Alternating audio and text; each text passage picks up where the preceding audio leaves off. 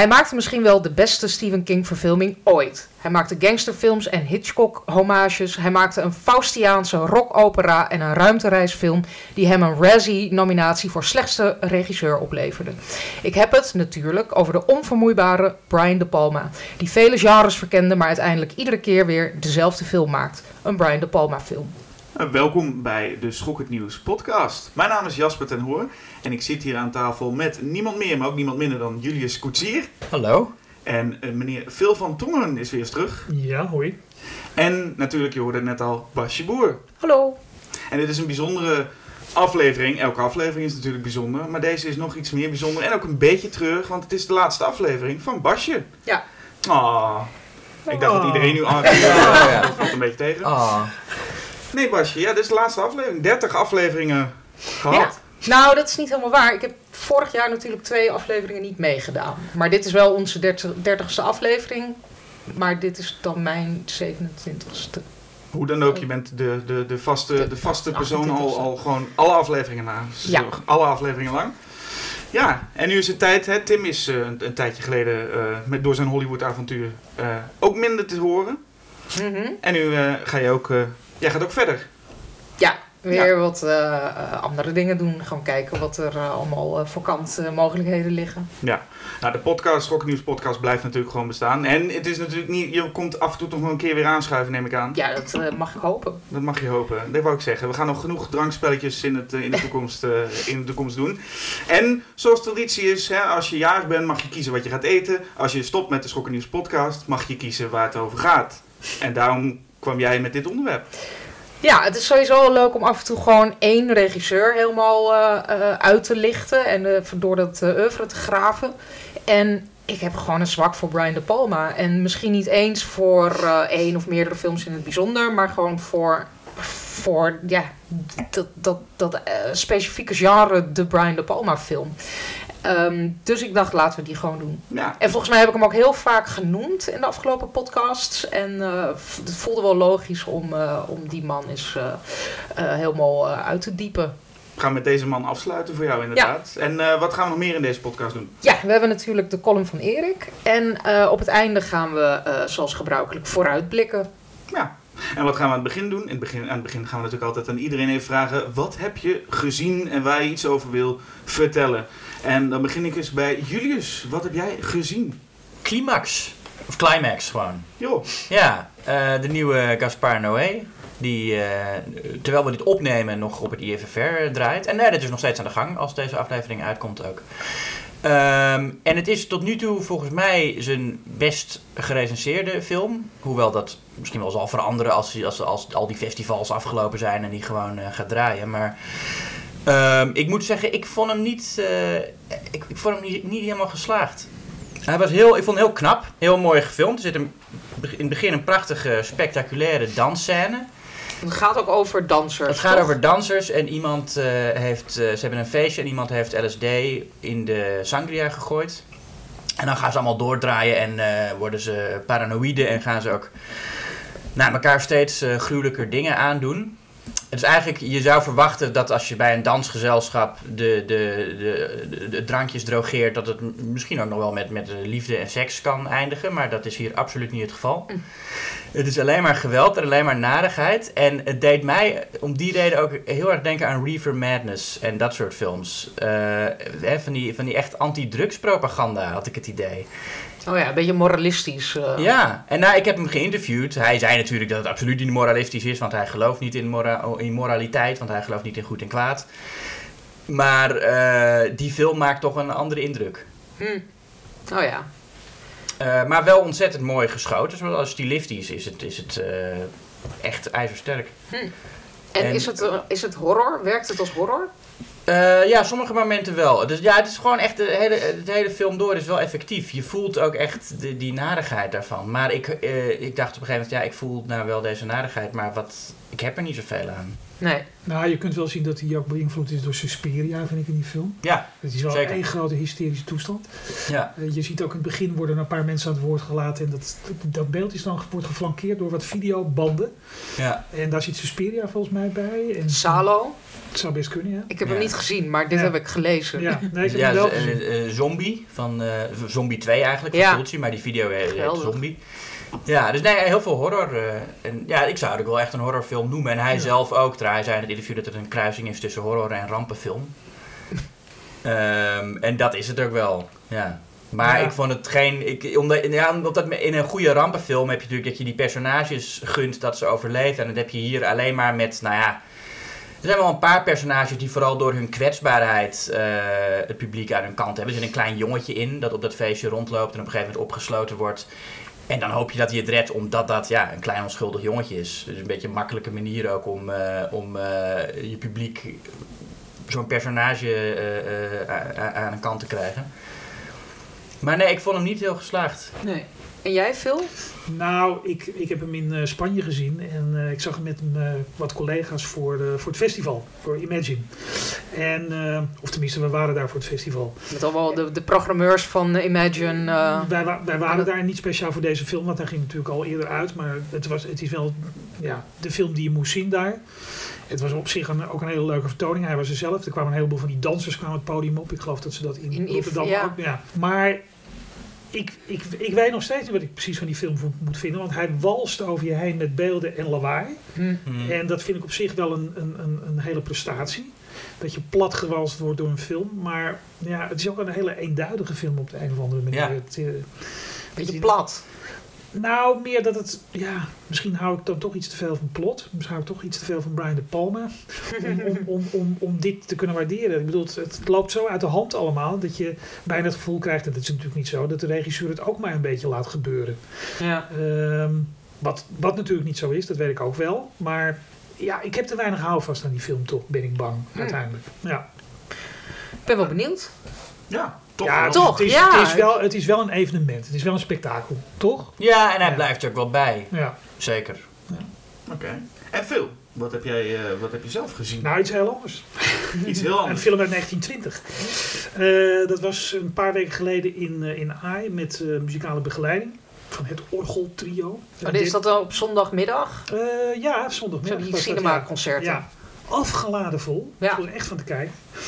Eh Dirk Golem eh, van Paul Wegener, geloof ik. Een eh, expressionistische Duitse film, 1920 dus, zwijgend. Eh, met onder andere nou ja, prachtige beelden van Karl Freund, die later naar Amerika verhuisde en daar volgens mij zelf de Mummy heeft geregisseerd. Hm. En nog wel wat andere films heeft gefotografeerd. Eh, een film die mij verbaasde omdat hij zo grappig was. Want ik dacht, nou ja, het is een expressionistische film en het, is al grappig om dat te zien natuurlijk, met al die Schotse koors. Maar die golem is bijvoorbeeld al helemaal niet eng. Het is een monster. Een monster van klei dat nou ja, tot leven wordt gewekt om zeg maar een Joodse gemeenschap in, in een Duits land, nou, ik weet niet waar het precies zich afspeelt, te, te beschermen. Eh, maar zola- zodra dat monster tot leven komt, eh, moet hij ook getest worden. En de eerste test is van ga, maar, ga jij maar eens boodschappen doen op de markt. De- dus Dirk Golem gaat dan, shock dan naar de markt en krijgt er, steekt daar zijn tasje uit en krijgt er dan wat groente ingestoken. En, Eh, ja. Nou, dat werkt dus. En hij heeft een soort van amulet. En als je die amulet eruit haalt, dan valt hij achterover. Zomaar in één keer. Nou, dat ziet er ook alleen maar grappig uit. Batterij. Ja, een soort batterij, inderdaad. Ja. Ehm, en het, nou, het was een gerestaureerde versie, dus hij zag er in delen zag hij er heel mooi uit. Het was wel weer een beetje aan elkaar geplakt van eh, fragmenten die ze uit verschillende archieven hadden kunnen krijgen. Ja. Maar dat vind ik ook juist altijd wel interessant om te zien. ja, ja, ja, zeker. Frankenstein-film, zeg maar, de film zelf. Ja. ja, precies. Maar het was, eh, eh, nou ja, op en top expressionisme. En ik hou wel heel erg van die stijl, moet ik eerlijk zeggen. Ehm, en de muziek vond ik eigenlijk ook heel, eh, heel eh, effectief erbij. Het was een, eh, een, een organist en, een, ehm, en een, een drummer die ook de klarinet bespeelde en een, en een bassist. Vrij klein was dat gehouden. En ze deden het ook vrij subtiel. Nee, Was, was het een beetje modern of was het iets wat je in de jaren twintig ook ongeveer Die mo- die had muziek bedoel je? Ja. die muziek was moderner gemaakt, ja. Ik denk dat het ook wel goed is hoor, eerlijk gezegd. Ja, Meestal doen ze dat inderdaad zo. Er zijn altijd andere muzici daar, tenminste de, de keren dat ik daar was. En, eh, en dan is het zo heel subtiel, eh, ehm, ja, smaakvol, understated, Ja. maar wel op een mooie, een beetje tijdloos eigenlijk. Ja, ja. Ik vond dit ook beter. Ik heb eerder, paar maanden geleden, Dr. Jekyll en Mr. Hyde gezien. Vond ik ten eerste vond ik dat een hele vervelend, nou vervelend, maar een hele statische film. Ja. Welke versie? Die uit eh jaren met 30? eh, met eh, Lionel Barrymore. ja? Die, is- Mm. die, vond je die niet goed? Nee. Nee, ik dacht van, het- dat is, het is een vrij, volgens mij was het niet eens een hele goedkope productie, maar ik zag ongeveer drie setjes die steeds maar opnieuw werden gebruikt. Heel statisch vond ik hem. Eh, ik vond de muziek, wat- die was veel overheersender dan in dit geval. Nee, ik, eh, daar, was, daar was ik dus niet zo stuk van. Hm. Maar deze vond ik, eh, vond ik verrassend leuk. En goed. Oké. Dus ja, Dirk Golem. Nou, dat is goed om te Wie er in die welt kan, is Ja. de totale Ja. de gehele titel. Hoe hij ter wereld kwam. Ja. En Basje, wat heb jij Ja. gezien? Eh, ja, ik, eh, ik, heb ook, ik was ook op IFFR. Of tenminste, ik was op het IFFR. En eh gisteren. En toen zag ik High Life van Claire Denise. Dus een heel artsy science fiction film van... Nou ja, Claire Denise is gewoon een hele interessante filmmaker... die al een heel interessante oeuvre bij elkaar gefilmd heeft. Maar ook een beetje ongrijpbaar is. En soms eh, werkt het voor mij heel goed. En soms werkt het wat minder. En deze film is ook weer zo dat je denkt, ja, het is ook wel heel boeiend. Het, is, ja, het verhaal laat zich niet goed navertellen, want het is, dat, je moet er ook niet te veel over weten. Eh, maar het begint eh, in de ruimte, in een, in een ruimteschip, met eh, eh, één personage, of eigenlijk twee. Eh, Robert Pattinson speelt Monty, heet hij volgens mij. Die daar in dat schip zit met een kind, met een, een baby. En, en dat is het. En dan krijg je via flashbacks te zien van hoe dat is gegaan, waarom alle andere bemanningsleden overleden zijn.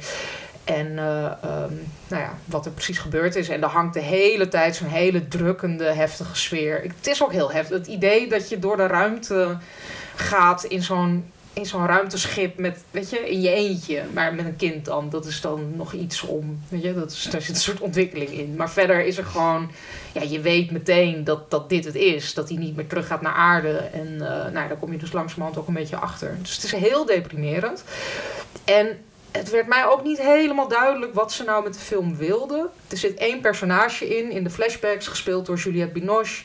En dat is echt een soort totaal evil dokterfiguur. Ehm, waarvan ik dacht, ja, zo'n plat, slecht personage, daar kon ik ook niet zoveel mee. En het gaat uiteindelijk heel erg over ja, voortplanting en seks. En ja, het is heel. Ja, ik kon er niet helemaal bij komen bij die film. Maar ja, ik vind het toch wel een aanrader. Want het is ook heel intrigerend. En het is heel trefzeker in elkaar gezet, die film. Je voelt dat ze wel weet, dat ze zelf wel weet wat ze wil zeggen. Alleen ik kon niet helemaal daarbij komen. Maar ja, wel weer. Ja, wel mooi dat zo'n film gemaakt wordt. Zo'n hele abstracte ruimtevaart. Maar als het over film. voortplanting en seks gaat, eh, je zegt dat er maar één personage in dat ruimteschip zit? Nou ja, de, via de flashbacks Oh, zie je, flashbacks. gaat het daar. Die, op een gegeven moment zie je alleen maar flashbacks en dan zijn er veel meer personages. Dus dan heb je verschillende mannen en vrouwen die daar zijn. En dus de evil dokter. Dus Stond dat. deze film al even op je radar ook? Of eh, kwam die uit het niets? Nee, nee, nee. Dat stond echt wel. Het was ook wel. eh, ik heb daar wel heel veel over gelezen van tevoren. Wel zo, echt wel een film waar ik heel erg naar uitkeek. En Claire Denise is gewoon wel echt een interessante maker. En dit is haar eerste. Ja, volgens mij haar eerste Engelstalige film. Eh, met echt zo'n cast en zo. Dus. ehm, Maar- ja, zo'n cast. Ik bedoel, met Robert Pattinson en eh. Mia Goth en eh, Oh, leuk. Andre, Andre eh, 3000, wat is het? 3000 toch? Van Outcast. Ja, van Outcast, ja, ja. Die speelt er ook in. Dus ehm, ja, ik weet het niet zo goed. is een heel, heel, heel typische cast. Robert Pattinson, Andre, Andre 3000, echt de typische... ja.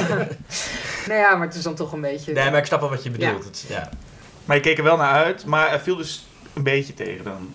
Als je er Ja. zo naar kijkt. Ja, ik viel een beetje tegen. Het is niet een film die in mijn jaarlijst gaat belanden, bijvoorbeeld. Hm. Terwijl die wel, dat had ik van tevoren misschien wel gedacht.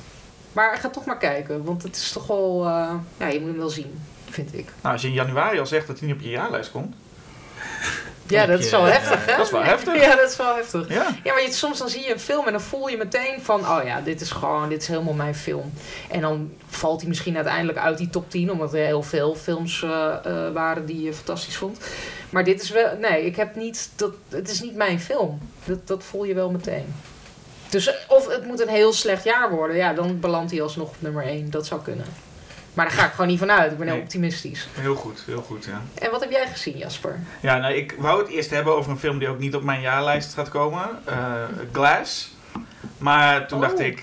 eh, ik want het, ja, ik, ik ben het een beetje eens met al wat erover gezegd wordt en geschreven wordt. Het is gewoon een oké idee, matige uitvoering. Toen dacht ik, ja, vind ik het ook een beetje... Ga ik hier nou praten over een film die een beetje matig is? Dus ik dacht, ik wil... Ik heb wel iets anders. Het is niet helemaal schokkend nieuws, maar ik dacht, ik eh, ga het wel benoemen, want... eh, Mary Poppins. Nee, Oh. nee. Had, had gekund inderdaad. Ehm, nee, want in de jaren 90 was ik was in ieder geval als kleinkind sowieso dol op dinosaurussen. En, en Jurassic Park in de jaren 90 was een soort van, nou, mind is blown voor mij toen ik in de bioscoop Mhm. zat en dat zag. En dan heb je allemaal vervolgfilms en allemaal andere crappy dinosaurusfilms. En zelfs vorig jaar nog, hè, die laatste eh, Jurassic World, dat ik echt daar Mhm. als soort van cynische klootzak in de bioscoop zit en denk, "Bleh, het doet me helemaal niks meer. Geen magie. Terwijl ik bij dinosaurus zou moeten smelten. En afgelopen zondag, dat was 27 januari 2019, smelt, was ik even weer aan het smelten. Maar dat was in de Ziggo Dome bij Walking with the Dinosaurs show. Oh. En dat was echt, nou, ik, ik zat echt even als klein kind daar weer. Dat is zo tof. Vertel even wat het is. Want ik heb ervan gehoord, maar ik heb geen idee. Ja, het is een. eh, ik wist het eigenlijk ook helemaal niet. Ik, ehm, maar ik heb dan zo'n zo'n neefje die je dan meeneemt. Een soort goed excuus. Dan, heb, je, dan heb je iets om mee te nemen. Dat hebben heel veel mensen met een kind. Dus dat is- dan heb je dat en dan ga je met, straat gehaald. Van, Ja, van dan ga je met iets daar naartoe en dan denk je, nou dan kan ik weer naar iets toe. Wat, eh, want het schijnt echt iets voor kinderen te zijn. Want ook toen ik het publiek daar zag, waren echt hele kleine kinderen. dus ik dacht ook van, nou wat gaat dit voor, voor iets worden? Maar er komen daar, dat is een, een show, gewoon de Ziggo Dome, best groot, groot een heel groot nou, podium is eigenlijk. Maar eigenlijk meer het, eh, er zitten allemaal stoelen omheen en je zit daar helemaal boven. En daar, daar ehm, gaat een man ineens gewoon een verhaaltje vertellen over dus de dinosaurussen. En er komen er van allerlei lichten bij. En plotseling komen ook die dinosaurussen op.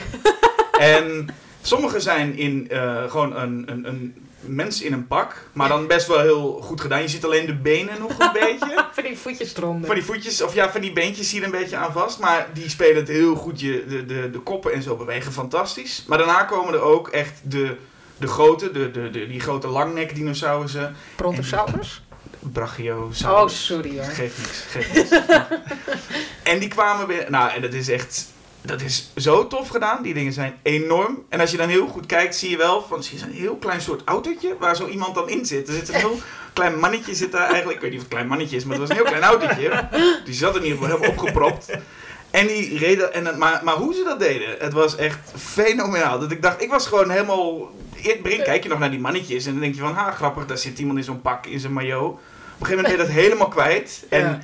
Dan komt er een T-Rex op en ik was gewoon even weer alsof ik in, in, in de jaren 90 Jurassic Park aan het kijken was. Wauw. Dacht ik, dat was het ziet er echt fantastisch uit. Ga gewoon maar even opzoeken, want ik, vond, ik wist er ook helemaal niks van. Maar het, het, het is zo mooi gedaan. Het is, dat is gewoon alsof die dinosaurussen, waarschijnlijk die je op de set van, van Jurassic Park had, die lopen dan voor je neus daar. Maar en wat doen ze dan? Lopen ze gewoon in een rondje en dan gaan ze weer af. Er zit nog wel een soort verhaaltje in. Oh. Ze gaan een beetje. Er, is- er- zijn zelfs gevechten. Er zit Oh, zelfs oh. een gevecht in. En dat. Nou ja, dat is niet En dan wordt dan de hele tijd een verhaal bij verteld. Ja, ze gaan door de tijd heen naar de verschillende de tijdperken. En, en dus, dus het is informatief. ook. Informatief, Dus die ja. presentator die blijft daar op, die, op het podium staan te vertellen over de dinosaurus die Die- achter hem eh, hun ding doen. Nee, die loopt rond en die dinosaurussen lopen. En af en toe moet, wordt hij ook even aangevallen, dus moet hij rennen. Ik bedoel, er zitten wat kindergrapjes in. Eh, er zitten ook wat van die volwassen grapjes, weet je wel. Er is een keer zo'n man die af en toe ineens over de premier van Nederland praat. Gewoon even zo'n van die volwassen grapjes die er af en toe even in verwerkt zijn voor de ouders. En dan hoor je een beetje gegniffel af en toe. En verder is het gewoon rennen en... Nou ja, de, de, de, die presentator, eh, oké. Maar die dinosaurussen, dan, dan maakt die presentator niet meer uit. Want dan is het gewoon, ja, je ogen zijn daarop gefocust. En het was ja, fantastisch. Oh, wauw. Dus ik dacht, ik kan nu over M. Night Shyamalan en Glass gaan praten. Maar ik vond dit wel echt even leuker. Ja, ik kan me Dus- voorstellen. En he- hebben jullie trouwens, jij noemde net Mary Poppins, daar hadden we het in de vorige aflevering natuurlijk over. Dat, Oh ja? Dat we, nou, toen zei Tim nog dat hij daar zo naar uit- uitkeek en jij Mary volgens Poppins mij ook. Returns. Ja, Mary Poppins Returns. Heb jij die inmiddels gezien? Ja, ik heb hem wel gezien. Nou, Oh Ja, sorry dat ik erover begin. Nee, hè. ik, ik kan me helemaal niet herinneren dat we het erover hadden. Ehm, ja, ik heb hem gezien. En het, het is een prima film. Ik heb me vermaakt en er zit heel veel leuks in. Maar ik dacht ook, het is Mary Poppins. Je kan helemaal losgaan. Het- Er had Ja. veel meer plezier in kunnen zitten. En wat ik ook heel teleurstellend vond, sommige eh, pakjes en eh, eh, hoe noem je dat? Kleding was heel mooi. Maar er zaten ook een paar hele lelijke gewoon lelijke kleding tussen. En eh, die Ben Whishaw had echt een hele rare snor. Dat ik dacht, daar hebben ze ook wat steekjes laten vallen. Gewoon bijna letterlijk. Ik vond hem echt tegenvallen. Ja. Ik vond het echt, ik dacht van, dit is gewoon een, ja, een, een, een vervolg, of een remake vermomd als vervolg. Ik sinds, sinds Home Alone 2 of The Hangover 2 niet meer zo'n goed voorbeeld gezien van een vervolg dat gewoon Dezelfde. dezelfde dingen doet als het origineel, maar dan, ja, net wat minder goed. Ik bedoel, die, die, die animatiescène, die is dan een super lelijke computeranimatie Ah, ik vond die wel, hier. vond ik wel leuk. Ik vond, het zag er niet uit, vond ik. Grappige stijl vond ik het. Ja. Het is een, ja, ik, een poging om die oude stijl na te doen, maar Ja. dan met, met de computer. Ik vond het echt lelijk. En ja, nee, ik, ik snap echt niet waarom die film zo, eh, waarom sommige mensen daar zo enthousiast over Nou, ik zijn. hoorde ook best wel wat kritieke of matte reacties. Dus ik, Hmm. dat, dat, ja, dat vind ik ook wel kloppen. Ik, ja, nee, ik was ook niet heel enthousiast. Maar ik heb me wel vermaakt. Wat vond jij van die snor van Ben Whishaw? Ja, die snor, die snor heeft me nog niet eens gestoord. Ja, dat vond ik nog wel een van, een van de minst storende onderdelen. Nou ja, Aan het einde heb je, die, heb je trouwens een, eh, die, die cameo van die vrouw die dan in het park zit met die ballonnen. Angela Lansbury, ja, mijn heldin. Nee, maar, ja, maar dat had natuurlijk gewoon Julie Andrews moeten zijn. Ja, maar dat wilde ze natuurlijk. En die Ja, heeft nee dat- gezegd. En dacht ze, nou, dan doen we wel Angela doe Lansbury. Want die heeft gewoon niet. Nee, want die heeft toen in die bedknobs en broomsticks of zo, dat is een soort van Mary Poppins-achtige film heeft zij gespeeld. En dat, Close enough. ja, precies, ze. dat, dus daar verwijzen ze daarna. En dat is ook zo'n Disney-film. En Dick Van Dyke is die wel Ja, die zit er wel in. Maar is het ook leuk om Ja, te vind ik zien? leuk. Ja, vind ik wel. Ja, die is nog een soort wel eh, shuffle of iets. Dat Ja. eh, werkt wel hoor. Nee, ik vind de delen ervan eh, geslaagd en vermakelijk. En ik vind ook dat. ehm, ik ben de naam ineens kwijt. Die Mary Poppins speelt. Emily Blunt. Emily Blunt. Die ik sowieso heel goed vind. Die vind ik het ook wel echt goed doen. Ze maakt er wel een, eh, een fijn personage van, vind ik. Ja, ze, nee, zij is echt goed. Zeker, Ja. zeker. Zeker. In Nou, jongens. leuk dat het meest gepassioneerde gesprek van Ja. deze podcast eh, over eh Tot nu toe. ging. Tot nu toe. Tot nu toe, ja. Want we gaan het naar iets, naar iets anders toe. Brian De Palma. Brian De Palma. The En man. Basje, jij mag eerst uitleggen. Je hebt het al een beetje gedaan, maar jij mag even uitleggen. Wat is er nou zo interessant aan deze man? Ja, ik, ik vind dat ook echt moeilijk ehm, te vatten. Wat ik nou leuk vind, wat ik interessant vind aan zijn films, of zo vermakelijk. Ik vind het echt ja, heerlijk. Ik kan gewoon elke dag kan ik wel een body double opzetten en er weer van genieten. Terwijl het ook best wel zieke films zijn en heel naar en, en ja, het, ja, gewoon best wel nare films. Ik bedoel, die, die drillboor scène uit Body Double is gewoon super dubieus. eh, misogyne, zou je kunnen zeggen, scène. En toch zit er iets in. Nou, ik las, ik ging vandaag weer even op Wikipedia kijken en eh, een beetje eh, over De Palma lezen. En toen, eh, er staat een quote op van David Thompson, die film schrijft, ja, wat is het? Die, die boeken schrijft over film. Ehm, en de Historicus. filmhistoricus. Ja. ja. En er staat dus een quote van hem op Wikipedia en die luidt: There is a self-conscious cunning in De Palma's work, ready to control everything except his own cruelty and indifference. En inderdaad, wat mij betreft, zit er in een vreedheid in zijn films, maar ik heb niet het gevoel dat hij daar blind voor is. Ik heb juist het idee dat hij dat heel erg naar boven haalt in zichzelf en daar films over maakt. En dat is iets wat Hitchcock voor mijn gevoel ook deed. En dat vind ik interessant, dat iemand zo zijn eigen vreedheid en duistere kanten onder ogen komt. En daar dan een soort lekkere films over gaat zitten maken. En ik, ik, ja, ik vind dat heel fijn om te zien, want het geeft mij ook weer een soort... ehm, Maar Hitchcock was wel echt ook een sadist, geloof ik, ja, in zijn privéleven. Ja. En dat, ik denk dat het voor de Palma veel minder geldt. ja, Ik denk ook dat een belangrijk verschil is dat Hitchcock volgens mij een soort seksfobie had. ja. Het gaat wel altijd over seks bij hem, maar altijd op een soort bange manier, bijna naïef, kinderachtig. Terwijl De Palma juist meer een soort perverse fascinatie heeft voor allerlei ja. seksuele... Nee, Het is absoluut ook een verschil tussen, tussen die twee filmmakers. Maar ik vind ook dat dus die, die seksfobie van Hitchcock... die kan, die, die zit ook echt in die films, zeg maar. Dus niet alleen eh, verstopt, maar het is net alsof hij die ook naar boven haalt en cultiveert in die films. Ehm, dus, dus hij komt het op de een of andere manier, ja. eh, ehm, Hij zegt trouwens zelf wel altijd, eh, de Palma, dat hij seks een van de engste dingen vindt. Dat zie, je- zie je steeds Ja, nee, ik, ik, kan me dat, ik kan me dat ook wel Hmm. voorstellen. Want hij heeft ook een soort, ook een soort buitenstaandersperspectief. En Ja. zeker als het wat, wat nou, zeg maar, gewoon buiten de, de heteronormatieve seks, dan, weet je wel, als het, dan is het altijd toch een beetje pervers en soms ook echt gedateerd. Ik bedoel, iets als Dress to Kill, ja, daar kom je nou niet meer mee weg. nee, sowieso niet. Maar Eh, dat toen, is en toen ook toen al niet trouwens, toen was er ook al veel kritiek op. Want dat is. eh, dan heb je Michael Caine en die speelt, tenminste, dat, dan gaan we nu dus wel een eh, Spoiler. spoiler. doen, maar dat mag wel bij die film. Ja, het wordt moeilijk om over de Palma te hebben zonder Ja, spoilers te geven. Ehm, maar die blijkt dan zich als vrouw te verkleden en dan te moorden. Maar dat is wel echt ook een soort travestiet en niet een transgender figuur of zo. Nee, klopt. Maar goed, nog steeds zou je die film niet nu kunnen maken. En het is ook een beetje plat. Het is gewoon een plat personage. Van oeh, hij is verkleed als... Maar ja, goed, dat heb je natuurlijk in Psycho net zo goed. En daar refereert die film. eh, Ja, maar daar is het specifiek als zijn moeder. Ja, En daar dat is is het waar. ook, daar maken ze ook een heel punt aan het einde. Dan zeggen ze nog, nee, hij is geen travestiet. Ja, het ging echt om dat het zijn moeder was. Nou, om nog Ja. even terug te komen op die, eh, die seks van eh, de Palma. Ja. In de, de rol die het speelt. Bijvoorbeeld die, eh, die scène met, eh met Angie Dickinson in, eh, in Dress to Kill. Ja, de opening. Of, ja, Ja, zij gaat, dus, zij gaat dus met een man, of zij volgt een man die ze helemaal niet kent. En t- voor de Palma is dat de griezeligste soort seks. Ik begrijp het ook wel, want het is een control freak. En dat is nog erger dan wanneer je in een gevecht eh, terechtkomt. Want dan kan je, nog, nou, kan je zelf een houding aannemen en proberen terug je te verdedigen. Maar hier ben je eigenlijk aan het noodlot overgeleverd. ja, En daarom vindt hij het, geloof ik, een van de engste dingen die zijn. Juist de casual, de casual seks. ja. Maar ja, is het niet ook een man die... We gaan meteen wel de diepte in. Maar is het niet ook een man die eigenlijk bang is voor intimiteit? Het is iemand die zelf als kind een voyeur was, schijnt. En ook films maakt over voyeurisme. En dat is heel erg van een afstand ergens naar Hmm. kijken. Ja. En dichtbij komen en echt intiem zijn met iemand is dan doodeng. Dus dan vind je het inderdaad eng om als vrouw, als hij zich voorstelt dat een vrouw met een vreemde man mee naar huis gaat.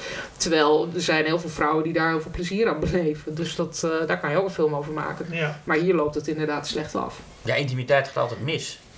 Of het is de persoon blijkt niet te zijn wie je denkt dat het was. Of als het, als het wel een goed mens is, zoals in Blowout, dan, dan, mag, dan moet ze dood. Ja, ja dat is Het is altijd, eh, altijd narigheid. Zodra je intiem wordt, gaat het mis bij de Palma. Ja, En de naam, eh, de naam Hitchcock is sowieso meteen al gevallen natuurlijk. Ja. Want volgens mij als je De Palma zegt, dan zeg je Hitchcock.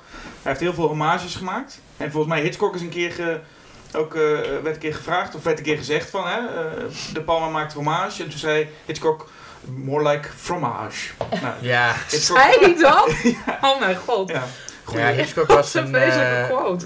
dat was een vreselijke quote. ja. Jezus. Ja, een van de, van de minder goed geslaagde Hitchcock-grappen. Ja. Ja. ja, precies.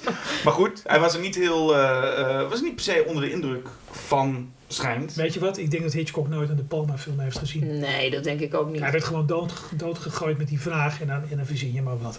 Ja, Dat denk ik echt hoor. ja. Maar, en ik denk ook, als hij ze wel had gezien, dat hij daar ook niet zoveel mee had gehad. Eigenlijk. Nee. Nee. Nou, ik denk misschien Obsession zou hij nog wel wat gevonden hebben. Ja, Want dat is een film die ook die wat klassieker is in stijl. Die begint ook met een zo'n heel mooie eh, shot op, zo, op, op, op, een, op een feest van rijke mensen. Wat zou uit eh, Notorious had kunnen komen of zo.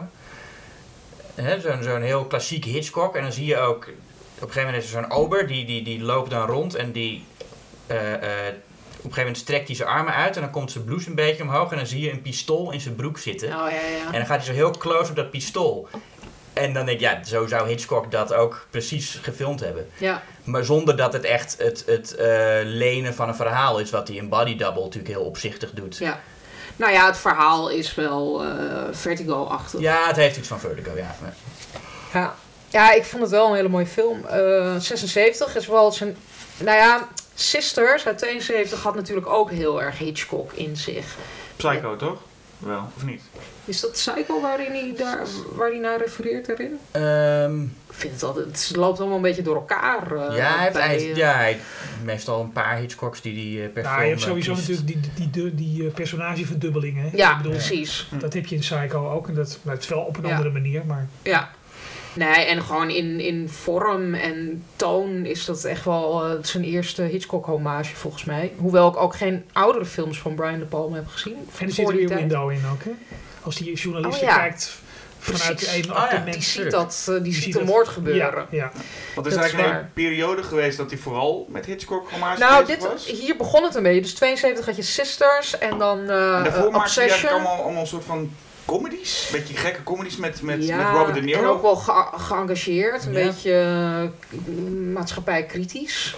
Het zat er wel in, maar ik heb die films dus niet gezien. Nee, zijn allereerste film was wel een, een horror, toch? Murder à la Mode? Of in ieder Nou, het is niet geval... zijn allereerste film. Greetings eh, is, is Oh. nog eerder. Dat was, inderdaad met, was in ieder geval ook weer met Robert De Niro. Nou ja, Daar werkte hij in ieder geval drie keer mee samen in die comedies. Maar Ja, toen klopt. kwam hij inderdaad in dus 72 kwam hij met eh, Sisters. ja, en toen werd het steeds meer Hitchcock. En ehm, ja, uiteindelijk had je dan Carrie. En dat was echt een beetje... Nou, toen, toen ging hij het, eh, de, de big league in eigenlijk, met die film. En daarna toch weer teruggrijpen naar, naar Hitchcock. Toen heeft hij echt... Nou, Dress to Kill dus, noemden we al. Blowout, Body Double die ik al noemde. Dat zijn echt van die... ehm, trashy, beetje trashy jaren 80 Hitchcock hommages. Maar ja, ook wel heel ambitieus en eh, ja, ik vind het echt waanzinnig fijne films. En, Ja. en het bleef, want ook Racing Kane heeft eh, absoluut eh, Hitchcock Mhm. eh, eh, elementen en Van Fataal ook wel. Passion uit 2012, een een recente film, heel erg Hitchcock-achtig. Dus dat komt steeds weer terug, terwijl hij toch ook heel ander soort films heeft gemaakt. Ja, het is ook niet alleen Hitchcock. Ik zou meer zeggen dat iets als Van Fataal gewoon een, een, een cinefiele film is. Die een soort archetype ontleedt. Ja, maar dan zit je ook weer met een soort identiteitsverwisseling en dat soort dingen. Dat, Ja, maar is dat per se... Dat is ook gewoon Voor- film noir. ja, en- maar voor De Palma is dat denk ik wel Hmm. eh, daaraan gerelateerd.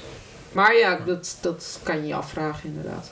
Het, het zijn in elk geval films die zich eh, niet ervoor schamen dat ze echt eh, heel veel opzichtig lenen uit de filmgeschiedenis. En ook echt cinefiele films zijn. Ja, En hij gebruikt ook alles wat hij kan eh, qua filmische middelen om zo'n scène te verkopen. Het is echt zo'n filmmaker die zich er niet voor schaamt dat ze medium film is. En die nee. split screens gebruikt en, en long takes en slow motion. Slow motion, en, ja. Ja, het is een van, de, een van de weinige filmmakers die zich niks aantrekt van het adagium van suspension of disbelief. Want Ja, ook dat, dat. dat doe je niet bij hem. Nee. Want, Hij is wat dat betreft heel Italiaans in zijn, eh, van alle Italiaans-Amerikaanse filmmakers van zijn generatie Ja. wel de meest Italiaanse. Ja, Ja, vind ik ook. hij blijft je maar eh, erop wijzen dat het, dat het niet echt is. Hmm. Je hebt split screen, je hebt slow motion. Ja. Het zegt hij ook steeds zelf in interviews hoor trouwens. Dat hij, eh, ja, dat hij, dat hij ja, toch een soort afstand neemt tot het, tot het verhaal. En hij, hij wil, ja, hij, hij is er ook helemaal niet op uit om je dan onder te dompelen in... Ja, wel Realisme. Nee, Nee, het is dat je, kunstmatig. vergeet, dat je vergeet, dat was vroeger zo'n slogan geloof ik, in de bioscoop. In, in de bioscoop vergeet je dat het film is of iets dergelijks. Nou, als één regisseur dat to- het totale andere Ja. uiterste bereikt, dan is, het, dan is het eh, de Palma wel. Maar dat maakt het ook zo leuk. Ja, ik Ja. vind dat eigenlijk heel aantrekkelijk. En ik Ja. vind ook, ik, lange tijd eh, had ik heel erg, eh vergeleek ik hem wel heel erg met Argento. Ik vind dat heel erg in, in dezelfde hoek zitten. En Argento houdt ook van Hitchcock, volgens mij. Ja. Ja. Maar zelfs een film die zou heten. hè? Nou ja, Do you like Oh ja. Hitchcock? ja, ja, ja, die heb ik nooit gezien. Het is ook dat de Palma dus heel erg speelt met die, die techniek. Want je merkte ook in, je hebt natuurlijk in Carrie zit natuurlijk die splitscreen. Maar ook die hele beetje gekke keuze als je het kijkt. Zo'n soort van scène waarin ze eh, eh, smokings aan het passen zijn. En ineens wordt die fast forward doorgespoeld. En dan is ook Oh, zo'n ja. zo'n element waarvan je denkt, daar bewijs je inderdaad ook een beetje mee van ja, dit is gewoon film en ik laat Ja, nu gewoon... maar hij begint in Sisters al met splitscreen trouwens. Ja. nee, daarvoor schijnt hij zelfs al eh mee geëxperimenteerd te hebben. Las ik, want die heb ik dus niet gezien. Maar in Sisters gaat hij voor het eerst echt dat echt benutten en helemaal uitbuiten en ermee spelen. Dus, eh, eh, maar in Carrie is het, is, wordt het ook heel kunstig gebruikt. Ja, of een soort, soort, eh, soort goochelaar eigenlijk, een soort illusionist. Ja. Die, eh, ja. En, ja, eh, die een showtje weggeeft, heel overduidelijk. ja, en dat het die net doet alsof hij het meisje inderdaad doorsteekt in die kist met zijn met zijn degen. Maar die Hmm. komt het dan nog weer heel uit. Ja, ja, ja. Ja, en ook qua plot is hij eigenlijk nooit bezig je te overtuigen dat het Nee. realiteit is. Nee. Ik bedoel, in Van Fataal zit die, die heist in de openingsscène, Ja. waar de hele heist erop leunt dat zij... Zij is dus een, een, eh, een di-. Dief, ja, zoiets. En zij moet dan een, een vrouw op een gala verleiden tot seks in, het, eh, in de toiletten. En die leunt er gewoon op dat dat haar sowieso gaat lukken. ja, dus nee, dat die, die twee die elkaar nog nooit ontmoet hebben, die gaan sowieso lukt dat haar. Nou ja, dat begin je al en dat is wel meteen duidelijk dat je bent hier niet een, een, je probeert hier geen realistisch verhaal te vertellen. Nee, Nee, ze werd hem ook een keer voor de voeten geworpen. Dat las ik ook in een interview. Het ging dan weer over Dress to Kill. Maar hoe kon, kan de moordenaar in Dress to Kill nou weten dat zij haar ring vergeten is als ze dus weggaat bij die, eh bij die, Bij man die one-night stand, ja. En dan is ze al beneden en dan herinnert ze zich plotseling, oh ik heb mijn ring daar laten liggen. Dan gaat ze naar boven en dan wordt ze daardoor die kerel aangevallen. Nou ja, die kerel, maar in Ja. ieder geval de Michael Caine figuur in vermomming aangevallen. Ja. Zegt hij dan. Maar ja, goed, eh, dan geeft hij zelf als voorbeeld Vertigo, waarin iemand uit die, dat, eh, Kim Novak uit die toren valt. Zegt, kijk dan niemand naar dat lijk, Nee. dat, dat er op de grond ligt. Nee, maar Ja. dat hoeft ook helemaal niet. Nee, maar dat, dat slik je inderdaad wel. Maar het is wel, vroeger, toen ik eh, zeg maar, ja, vanaf mijn veertiende of misschien al jonger, toen woonde ik alleen met mijn moeder. En toen op vrijdagavond zei nou, joh, gaan we, we gaan lekker een thriller kijken. En dan keken we zo in de tv-gids wat, wat er dan draaide die avond, of wat er dan te zien was op televisie. En toen zo hebben we dus ook een keer eh Dress to Kill gekeken. En toen had ik echt zoiets van, is dit voor? En we waren allebei, nou, wat stom. Wat een stomme film. en wat ik er achteraf, dus jaren later, nog vooral van herinnerde, was die scène. Dus dat inderdaad de, de Michael Caine figuur met die zonnebril op haar zo steekt terwijl de liftdeuren dicht gaan. En dat gaat tergend langzaam. Een shot van haar en een shot van een andere vrouw of zo die in de lift staat. En die, die deur, het duurt echt minutenlang. Ja, wat, wat, waar is die man mee bezig? Maar ja, het bleef me wel bij. Toen jaren later heb ik hem opnieuw gekeken. En toen dacht ik, ja, maar dit is briljant. Maar dus kennelijk heb je ook een soort... Nou ja, ik althans, ik had filmervaring nodig. Ik moest meer zien om te begrijpen dat dit... Of om zelf te ontdekken dat ik dit heel leuk vind en heel goed. Ik wil niet zeggen dat iedereen dat moet vinden. Maar ehm, ja, kennelijk wil je dan toch... Voor, als je jonger bent, wil je realisme of zo? Of Ja, of snap je gewoon niet waar hij allemaal naar verwijst? Nee. Het zijn echt voor, voor cinema geletterden eh, maakt die films. Eh, eh, ho- hoewel ze aan de andere kant ook heel vermakelijk kunnen zijn als, als pulp. Ik bedoel, er zitten echt schaamteloos Ja. exploitatieve dingen in. Ja, en ik eh. ken toch ook heel veel cinefielen die een hekel hebben aan zijn werk. Ik bedoel, ja, het Ja, is nee, wel tuurlijk, een eh, tuurlijk. Acquired taste. maar ook. dan om morele redenen of meer... Goh, vinden er niks aan of Hmm. hebben er gewoon hebben er niks mee. Nou, Nee. ik, ik kan me, wat, jij, wat jij dus blijkbaar had met Dress to Kill, daar kan ik me herinneren. eh, omdat jij, Julius, net een vergelijking maakte met Ita- Italiaanse films. Ja. Ik kan me herinneren dat ik voor het eerst eh Once Upon a Time in America zag. Maar ik kwam, ik kwam uit de jaren 70 en ik had inderdaad al die Godfathers gezien en alle films van Scorsese en zo. En die zijn allemaal op dat realisme Ja, Ja. eh, toegespitst. En ik dacht, ja, die make-up, die, dat is zo belachelijk. En wat zit het allemaal raar in elkaar. Ja. En waarom, waarom hoor ik die telefoon de hele tijd maar rinkelen, weet je. Want het, maar dat ga je pas later, dat had ik met Argento trouwens ook. Daar had Ja. ik niks mee, omdat ik dacht, ja, wat afschuwelijk slecht geacteerd. En op een ja, gegeven moment ga je, dat, ga je het cinefiele aspect van die dingen gewoon waarderen. Ja, het gekunstelde wordt dan juist een, een, een pre. Ja. Terwijl dat, als je denkt van, nou, ik wil gewoon een goed verhaal zien met geloofwaardige personages. Ja, dan moet je niet naar Leone en dan moet je niet naar, naar, naar De Palma, denk ik. nee. Nu, nu las ik in, in eh, heb ik heel wat reacties vooral gelezen, wat mensen van zijn film vonden. En als, ik, als je de kritiek hoort over De Palma, hoor ik ook vaak het woord koud. Dat hij wat koude films maakt. Is dat iets waar jullie in... Nou ja, hij is niet heel lief voor zijn personages in elk geval. Ik denk dat dat dan misschien bedoeld wordt. Nou, ik vind, het, ik vind het dus eh, geen koude films. Ik vind het, er zit heel veel leven en energie in. Bij koude film denk ik toch aan... cynische films. En dat zijn dit niet. Ik vind geen cynische films. Nou, het is natuurlijk wel zo, de, wat Hitchcock ook deed, de, acteur, de, de, de, de personages zijn wel een beetje de marionetten van de regisseur. ja, dat het is, is, wel waar. zo. Het is niet zo, je hebt, je hebt films waarbij een personage echt met de film aan de haal gaat. Dat je helemaal niet meer denkt van, oh, het is het mooi gefilmd of wat dan ook. Maar ja, dat sleep, dat sleep je dan mee, dat aspect. Bij, ik moet wel zeggen, bij de Palma sleept gewoon het cinematografische Ja. aspect sleep Ah, je voornamelijk mee. Je ziet vooral de regisseur Ja, aan het werk. Ja, ja. Dat, er- ja, daarom is het ook elke keer weer een Brian De Palma film. Maar dat, dat kan je wel min of meer als koud eh, omschrijven, omdat Ja. het toch een constructie is waar je naar zit te Ja. kijken. Of ook wat afstand met personages dan? Omdat het niet zozeer om de... Of dat het- Ja, psychologie klopt, klopt sowieso van geen kanten Nee. natuurlijk. De, de, eh, het is een man, dat zegt hij ook zelf. Ik, ik, ik moet gewoon set pieces in mijn film hebben. En, en Ja. de rest is, is, zijn verbindingsstreepjes als het ware. Ja. Maar dat zijn, en eigenlijk is het ook wel een goed uitgangspunt. Want dat zijn de scènes waar je gewoon tientallen jaren nog over hebt. Dat, laten we het over die setpieces hebben. Want dat is echt zoiets waar hij... Dus naast die splitscreens die hij heel goed kan... Dat, dat gebruikt hij soms ook in die, eh, in die setpieces. Maar... Ja, eh, bijvoorbeeld in Carrie natuurlijk. De, de, het homecoming feest is het denk ik. Of gewoon prom. Prom? prom, Ja. prom night. En dan eh, heb je natuurlijk die emmer met bloed. En dan volg je eindeloos lang die constructie. Dat je die emmer ziet hangen. En eh dat is wel heel toepasselijk, want er wordt nu een rode wijn ingeschonken hier. Wil- jij ook nog? ja, lekker. Ja? En eh, eh, de- jij wil dat zeggen?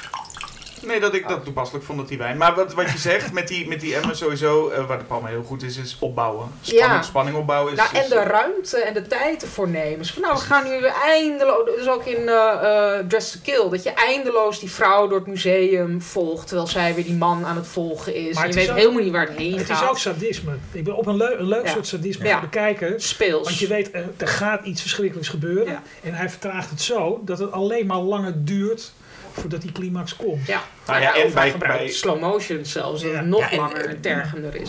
Dan moeten we ook de muziek noemen als stijlelement, die hij dan heel opzichtig inzet. In het geval van Carrie van Pino Donaggio, waar hij eh, Ja, ook vaker mee, eh, ja. mee werkte. Eh, vind ik een prachtige score. Mhm.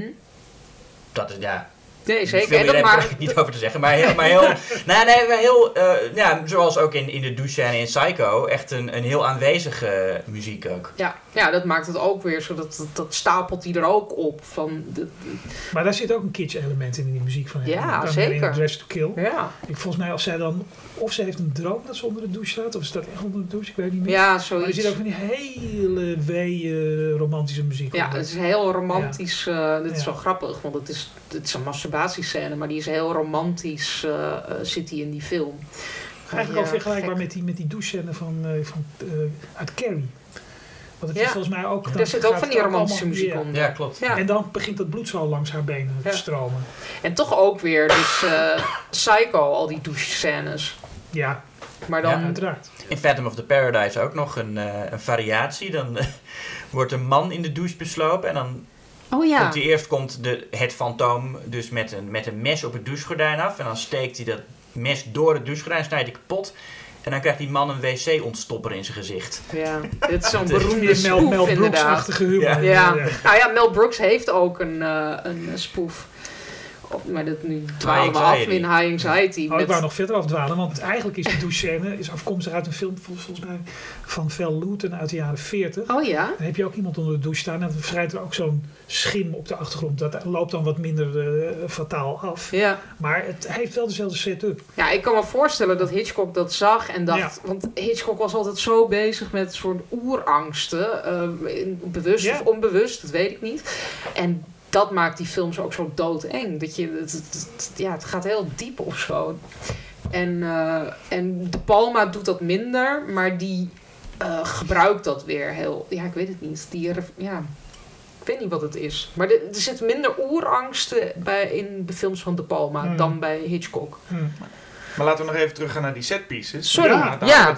Het- daar- jij, was, jij was net lekker op dreef? Ja, set pieces. En, toen werd er wijn ingeschonken. ging En toen was je helemaal weer, eh, weer van de kaart, inderdaad. Nee, nou ja, eh, The Untouchables. En dat is, daar zit ook een referentie in. Heb je, dus dat is een heel ander soort film. eh, Veel eh, later ook. Of tenminste, 87 zie ik. Ehm, echt zo'n Hollywood film, gangsterfilm. Ja, ik weet niet of je het een gangsterfilm kan noemen, maar een drama ook veel meer. Misdaaddrama Ja. misschien. Ja, de helden zijn de politieagenten. Precies. Dat niet, niet echt een Kevin Costner, ik ja. bedoel, dus ja. En die vond ik dus wel geweldig toen ik 15 was. En, eh, en dan heb je oh, zo'n shootout op het einde met een trap waar dan zo'n kinderwagen vanaf gaat. Een hele beroemde. Central Station, geloof ik, is dat, hè? Ja. In New York. Ja, volgens mij wel, denk Ja. ik ook. Maar die scène is gewoon een kopie uit... eh Ja. uit, Battleship eh, eh, ja, Potemkin. Ja, Pa- Panzerkruiser Potemkin, zoals hij geloof ik in het Nederlands... eh. Van, van Sergei Eisenstein. nou jongens, heel goed. Welk jaartal eh, hebben we dat paraat? 1917 of zo? Nou, ja. Nee. of later. iets dergelijks. Iets in die eh, trant. Ja. Ja. en daar wordt dus heel obvious naar verwezen door de Palma. Maar die maakt er ook weer echt een geweldige scène van. Met, vol met suspense. En je denkt, het loopt... Of tenminste, ja... Het En- loopt wel goed af. Met zo'n baby. Hij laat niet die baby doodgaan. En toch is het heel... Ook door hoe het geëdit is. Ja. Je ziet steeds tussen, tussen het schieten door... zie je die baby van die trap afgaan. ja, en nu wordt, er de, wordt die scène dan weer heel vaak geparodieerd in Naked Gun 3 volgens mij. Oh ja? Of 33, 1 Maar dat heb jij dan weer paraat. De, nou ja, de- nu, nu, je had op een gegeven moment dat, dat die scène, was, was dan een van de beroemdste scènes eh, uit dat jaar, die werd, en werd er dus naar verwezen naar eigenlijk een scène die al een verwijzing is. Ja, Ja. ja. Ja. Eh, nu weer over zijn, zijn eh, Set? Hollywood. Oh, Oh. nou, wil je nog Nee, verder over nee, de set nee. pieces? Zeg, het- ga je gang. Nou, ik dacht, Ik vind omdat het een beetje we- jammer dat, dat de, de, de film Blowout nog niet is genoemd. Dat is mijn persoonlijke favoriet eigenlijk. Ja, dit is ook wel Ja. echt Ja. een Nee, van zijn Ja. beste. Ja. En Daar zit, stil bij staan. daar zit ook een hele goede setpiece in. Maar ook het is Meerdere. een voyeuristische film. Ja. Eh, nou, mijn, Afluister. Want Maar Blowout is de film, die heb ik nog niet gezien. Ja. Blowout is de film met John Travolta. John Travolta en, eh, Nancy. ja, en eh, John Lithgow als uh, seriemoordenaar. ja, ja, Ja, en daar verwijst hij naar Blow Up van eh, Antonioni. precies. Nou, en Wat- naar... ehm, oh nee, sorry. Ja, nee, inderdaad, Blow Up. Ik Ja, dacht- en dan dat, eh dat Chap- Chappaquiddick incident, waarbij Ja, precies. Ja. Robert Kennedy, Ja. geloof ik, met een secretaresse het water inreed. En dat is, was een heel schandaal. Maar mijn favoriete scène uit die film is toch als hij dat gaat reconstrueren aan de hand van die foto's ja, die hij gekregen heeft. En aan, het geluid, aan de hand van het geluid dat hij heeft opgenomen. Hij- John Travolta speelt een geluidsman voor B-films. Het begint ook heel erg, eh, je wordt op het verkeerde been gezet. Het begint als een, als een doorsnee slasher. Ja. En eh, op, dan sluipt er ook weer een moordenaar een, een douche in. En daar staat een, een naakte vrouw te douchen, een naakte studenten te douchen. En dan opent ze haar mond en dan klinkt er een belachelijke schreeuw. En dan blijkt dat ze, ja, dan blijkt dat ze op zoek zijn naar een goede schreeuw voor onder, onder, onder die scène. Maar dat begrijp je dan pas, want eerst denk je, waar ben ik nou in verzeild geraakt? Ik weet wel dat Brian de Palma trashfilms maakt, maar dit gaat wel heel erg ver. En dat is ontzettend goed. Maar goed, hij is dus geluidsman en hij kan, nou die gil die komt, die speelt ook nog wel een rol in het einde, maar ik Ja, heb hem nog niet gezien. Dat is wel een beetje flauw om het dan te verklappen bij jou. Maar hij moet uiteindelijk moet hij dus aan de hand van foto's en de, de geluidsopnames die hij zelf heeft gemaakt. Als een, hoe noem je dat geluid ook alweer? Gewoon wat voor soort stokgeluiden die hij Ja. opneemt. Van, van uilen die, nou, Hij is gewoon s'nachts zit Ja. hij ergens bij, een, Met een eh, bij het water. ja. Wat eh, uilen en nachtgeluiden. En dat gaat hij foto's aan elkaar plakken en dan wordt het een soort filmpje en dan zet hij dan zijn geluid onder en dan begrijpt hij dat het niet een, een blow-out is. Die, eh, dus Ja. geen klapband, waardoor die auto in het water is gereden, maar dat iemand heeft geschoten op die auto. Ja. Nou, wat je zegt ook terecht, en eigenlijk werd het al eerder gezegd, we kunnen, je kunt eigenlijk bijna geen spoilers eh, Nee. eh, vermijden als je het over de palmen hebt. Want in, in eindes en twists is hij ook eh, vrij sterk, toch? Ja, Ja. Dat, dat vindt hij leuk. Daar kikt hij op en het publiek bespelen. En dan nee hoor, het is dat helemaal anders. Nou, ik moet zeggen, die, er zit in, in Obsession zit een twist die je eigenlijk wel vrijwel meteen ziet aankomen. Ik weet niet meer hoe ik dat... eh, het is heel lang geleden dat ik hem heb Hmm. gezien. Ik weet ook niet of dat in de jaren 70 ook zo was. Ja, want Maar- het is ook best wel eh naar, weet je. Het is een twist die je misschien ergens wel voelt, maar waar je niet meteen aan wil. Omdat het toch draait om incest uiteindelijk. Ja, maar ook het feit dat, en nou nu ga ik wel een beetje ook mild spoileren, maar het feit dat eh, John Lithgow eh, bij het complot betrokken is, dat weet je al vanaf het moment dat, dat hij voor het eerst in beeld komt en een toespraak geeft ter ere van de hoofdpersoon. Ja, je weet al als iemand in een film geïntroduceerd wordt en een toespraak geeft ter ere van iemand anders, dan is dat eigenlijk. weet je is- Shady. Sinds, sinds Richard III van Shakespeare is dat iets waarvan je weet, nee, dat, dat zit niet goed. En dan is er ook nog eens Jan Lithgow die Ja. gewoon die bad vibes eh, Ja. heeft. Want daar werkte hij veel mee, met Jan Lithgow. Ik bedoel, die zit in verschillende... Het zit in eh, Blowout en Blowout. in, in, in, in Raising en hij zit eh, eh, ongelooflijk veel in eh, Raising Cane. Ja, Ja, toch? Ja. ja. Wat, eh, wat ik, die, die, eh, die heb ik dus nou onlangs gezien. En dat, is, dat was niet een hele sterke film. Volgens mij vond jij dat ook, toch? Nee, ik vond het ook niet zo'n heel sterke film. Nou ja, dat is natuurlijk een beroemd geval. Omdat eh, een Nederlander, Peter Gelderblom, heeft er een zogenaamde director's cut van gemaakt. De film is Van oorspronkelijk... Recut noemde hij het. Ah. Maar inmiddels is het de director's ja, cut. Ja, want het is een, eh, een film die toen, eh, toen de Palma in de montagekamer zat en waarschijnlijk ook wel de druk van de studio kwam, eh, is de film die van achronologisch naar chronologisch is eh, gemonteerd. Maar in het oorspronkelijke script was het eigenlijk was het achronologisch. En dat heeft Peet Gelderblom weer in ere hersteld. Eh, Ja, de zegen, en, de- en daarvoor de zegen gekregen van de, de Palma zelf. Ja, want het was eigenlijk een, een, meer een fan, eh fancut. En die Ja. is uiteindelijk op de, echt op de Blu-ray ook eh, gewoon verschenen. Ja, Ja. Dus dat, eh, Er was dus- één voorwaarde, hij mocht, hij mocht geen shots weglaten en er mocht ook niks bij. Ja. Dus hij moest het doen met het materiaal dat het was en dat is blijkbaar helemaal gelukt. ja, echt een fantastisch verhaal. Ja. En het is ook dus door Arrow eh, op DVD eh, eh, uitge- of op Blu-ray uitgebracht, maar gewoon ook met niet als soort van, eh, eh, hoe noem je dat? Eh, de, niet als extra, maar gewoon gelijkwaardig. Die Ja. twee versies zitten in dat doosje. Zo van, nou, je hebt de oorspronkelijke versie en de director's code. Kies maar welke je gaat kijken. Nou, dat is toch een enorme eer voor die man, voor ehm Peet. Ja.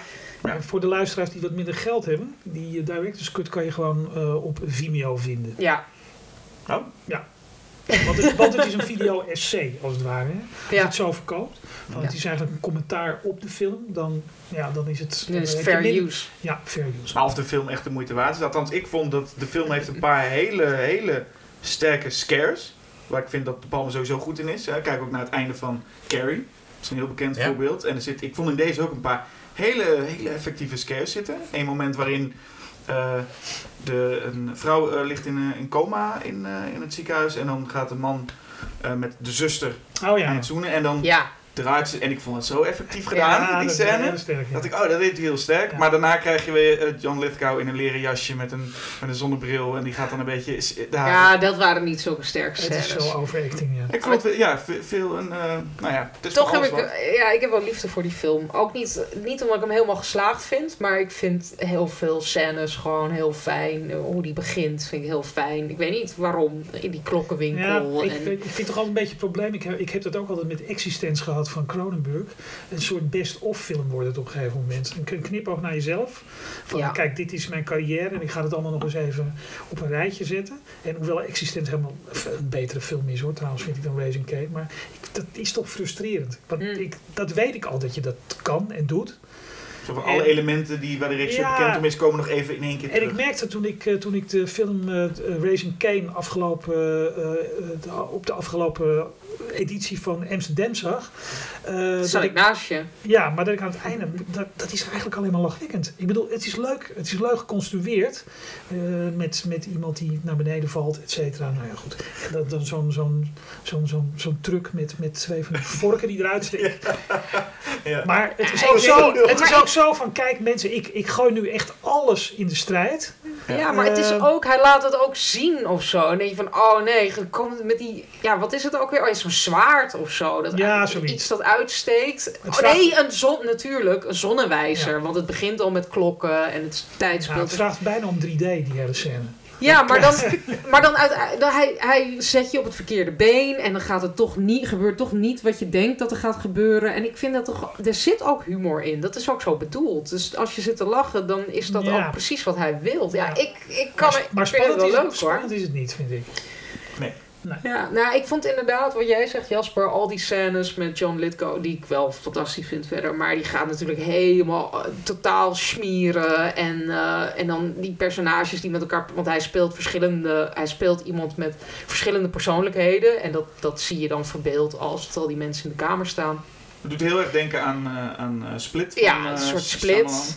Eh, maar daar zit ook weer een soort grap in. Want dan spoil ik nu even. Uiteindelijk blijkt een van die personages wel echt te bestaan. die vader. Die is, je denkt, Oh, oh, ja. dat is ook een van, van die mensen in zijn hoofd. Maar die bleek niet overleden, die leeft nog. Dus het is ook weer een soort van grap zit daarin.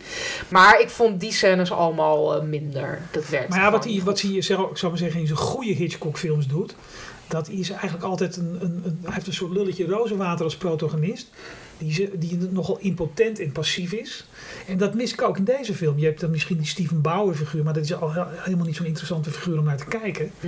Eh, maar bijvoorbeeld een Greg Wasson, ja, dat is ook wel een watje van zichzelf. Hè? Zo. Hmm. En je hebt bijvoorbeeld eh, het, het jochie uit eh, Dress to Kill is ook een soort van onderdeurtje. Ja, Ja. En in underdog. Ja, ja, En Body Double is iemand met claustrofobie.